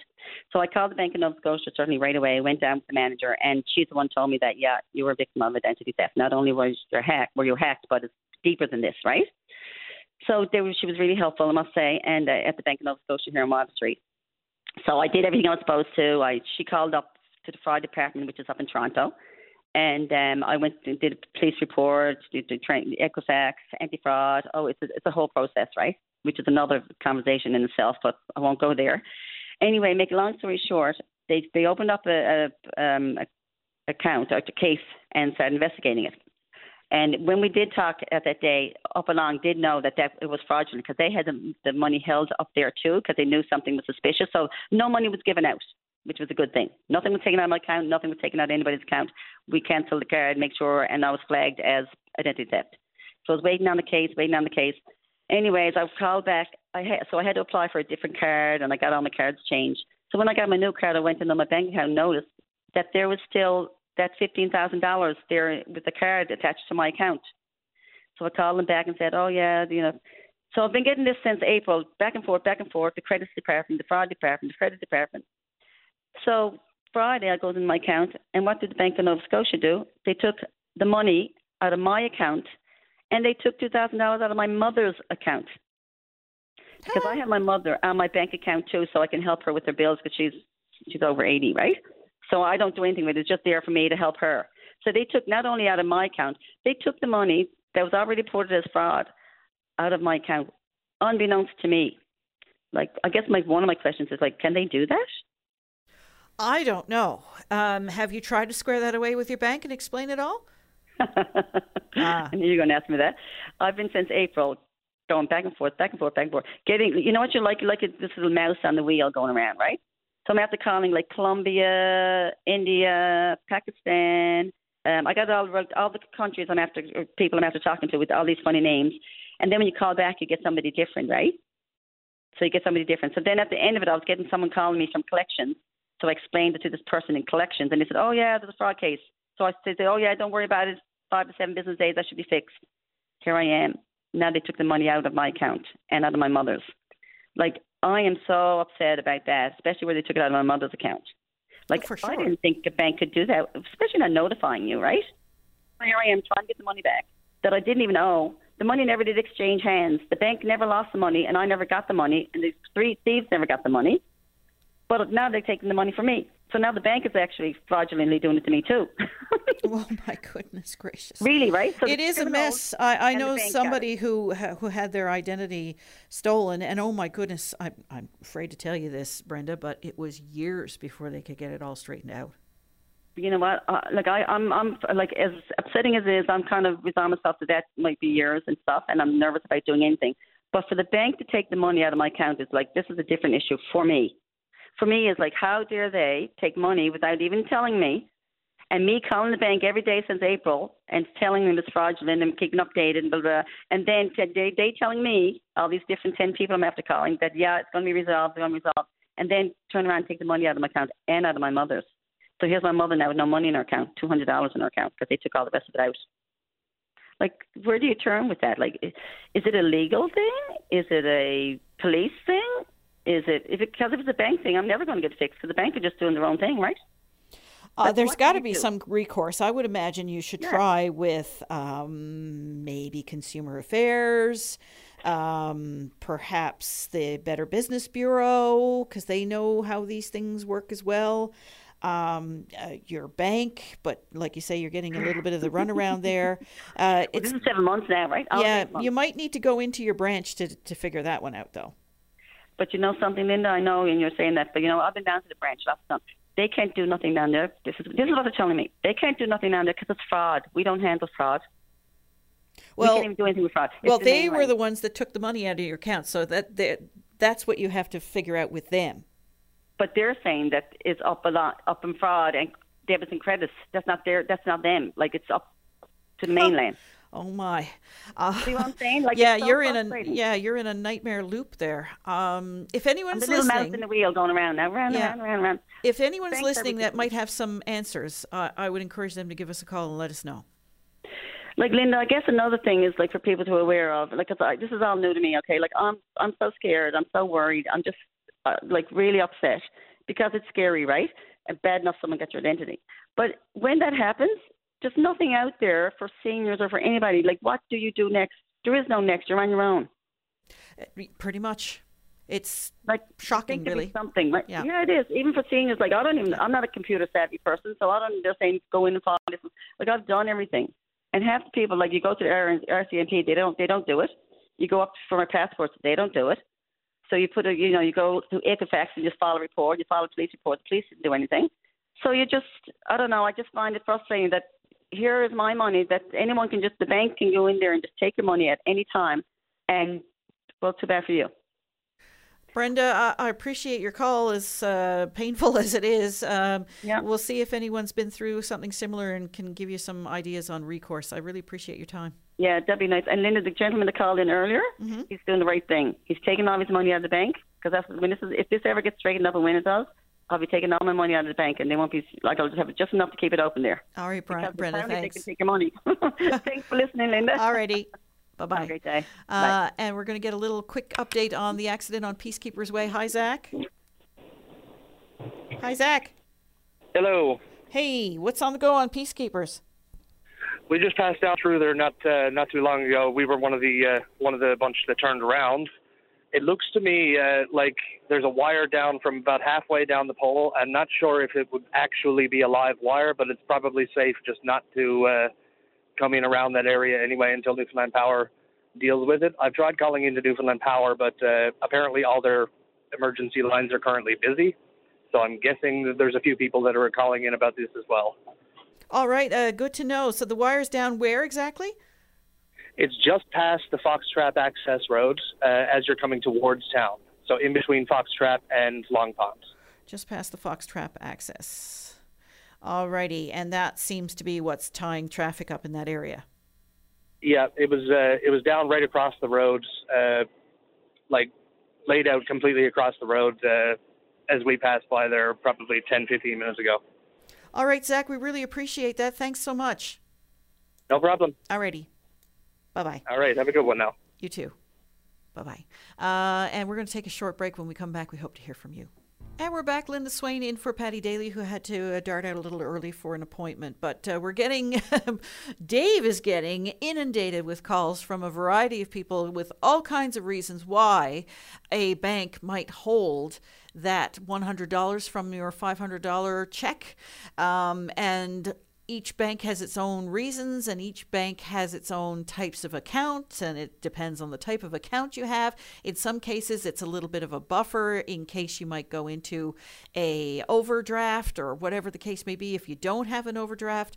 Um, uh, so we're being given a variety of reasons why that happens um, and what's specific to your particular circumstance. If you are being withheld uh, a hundred dollars is being withheld we can't say for certain because there's a variety of reasons why. Uh, we're going to go now to the executive director of the school lunch program, John Finn. Hello, John. Yes, hello, Linda. Thank you for taking my call. Well, thanks for coming on the show. What's on your mind? Uh, well, Linda, I just wanted to call and echo a sentiment that was mentioned earlier from uh, Lisa uh, Brown, who had called in to reference Giving Tuesday. Um, and so some of your listeners might be familiar with our program. The School Lunch Association is a registered charity. Um, and Giving Tuesday, of course, follows uh, Black Friday and Cyber Monday, and it's just a time when you know charities such as ours kind of encourage folks when they're thinking about donating this year um, to maybe consider us. Um, this past year in particular has been extremely demanding on our program. Uh, so currently, we operate in 41 schools, um, providing a lunch to children each day. Um, we're serving about 6,500 meals a day, and some days that can spike up to as many as 8,000. Um, other days it's 5,000. Um, the demand for our program now has uh, never been greater um, with respect to um, increase in the uptake of participation from students, and as well as the financial constraints from the cost of food and inflation and how that's impacting families. How much has it increased exactly? Um, well, uh, last year with some supply chain issues, we figured we had about a 20 to 25 percent increase in the cost of food. Um, we procure somewhere in the vicinity of $50,000 worth of food each week. Um, this year, that number has dropped a little bit, but we're still around 15% increase in the cost of food and about 18 to 19% increase in the cost of supplies. Um, so that presents a challenge from from just the, the simple operation. Um, on the other side of the uh, equation, um, we operate a pay what you can model. So each child each day would receive the same hot, nutritious lunch, um, and neither child will be aware of what the other's family actually did pay um, for that meal. And so, on that side of the equation, that's where the demand has um, really been putting us in a bit of a crunch this year. Well, just to give you an idea, last October, um, we served approximately 800 meals a day for free. Uh, this past October, that number is up around 1,900 meals a day for free out of around, again, an average of about 6,500. So, you know, you're looking at uh, basically one in four um, families who are unable to, to pay for a lunch for their child each day. That's extraordinary. That's doubled. Um, more than doubled. Um, so um, we've only got about two minutes left. So, what are you looking for now in terms of this being Giving Tuesday? Well, again, just to get the message out. I mean, like other charities are in the same boat. You, we hear it on the ads as your listeners. Um, you know, the Gathering Place, Kids Eat Smart, and, and all these other great charities. Um, so for us, we're very fortunate to have some tremendous sponsors. The folks at Pipers right now are doing a nice campaign for us. um, Hanlon Realty every year is good to us. Ben Surgery Spa, Lawn Insurance. Um, you know, th- there's all kinds of good corporate uh, donors out there, and uh, and families and individuals as well. So I just want to encourage folks today, if you're thinking about donating, to visit uh, schoollunch.ca and perhaps think about giving a child a lunch on Giving Tuesday.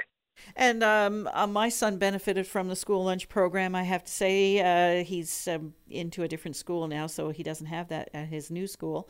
But uh, what an extraordinary program! The meals are gorgeous, beautiful. Uh, my husband and I often looked at the meal selections and said, "Oh, I don't eat as good as this." Um, it's uh, it's a really extraordinary program. You do really good work. No, thank you, and it's all thanks to a great, tremendous staff as well that that help pull that off each and every single day. So, uh, thanks for letting me have an opportunity to get the message out, and uh, thank you to your listeners who might consider us today. John Finn, really appreciate your time. You've been the last caller now on uh, VOCM Open Line. Uh, thanks so much, and good luck. You're most welcome. Thank you. And uh, we'll be back tomorrow on Open Line. Uh, on Target is coming up at 1 o'clock. And uh, you're going to hear from uh, Jolene Grimes now with uh, news at noon. Thanks for listening, everyone.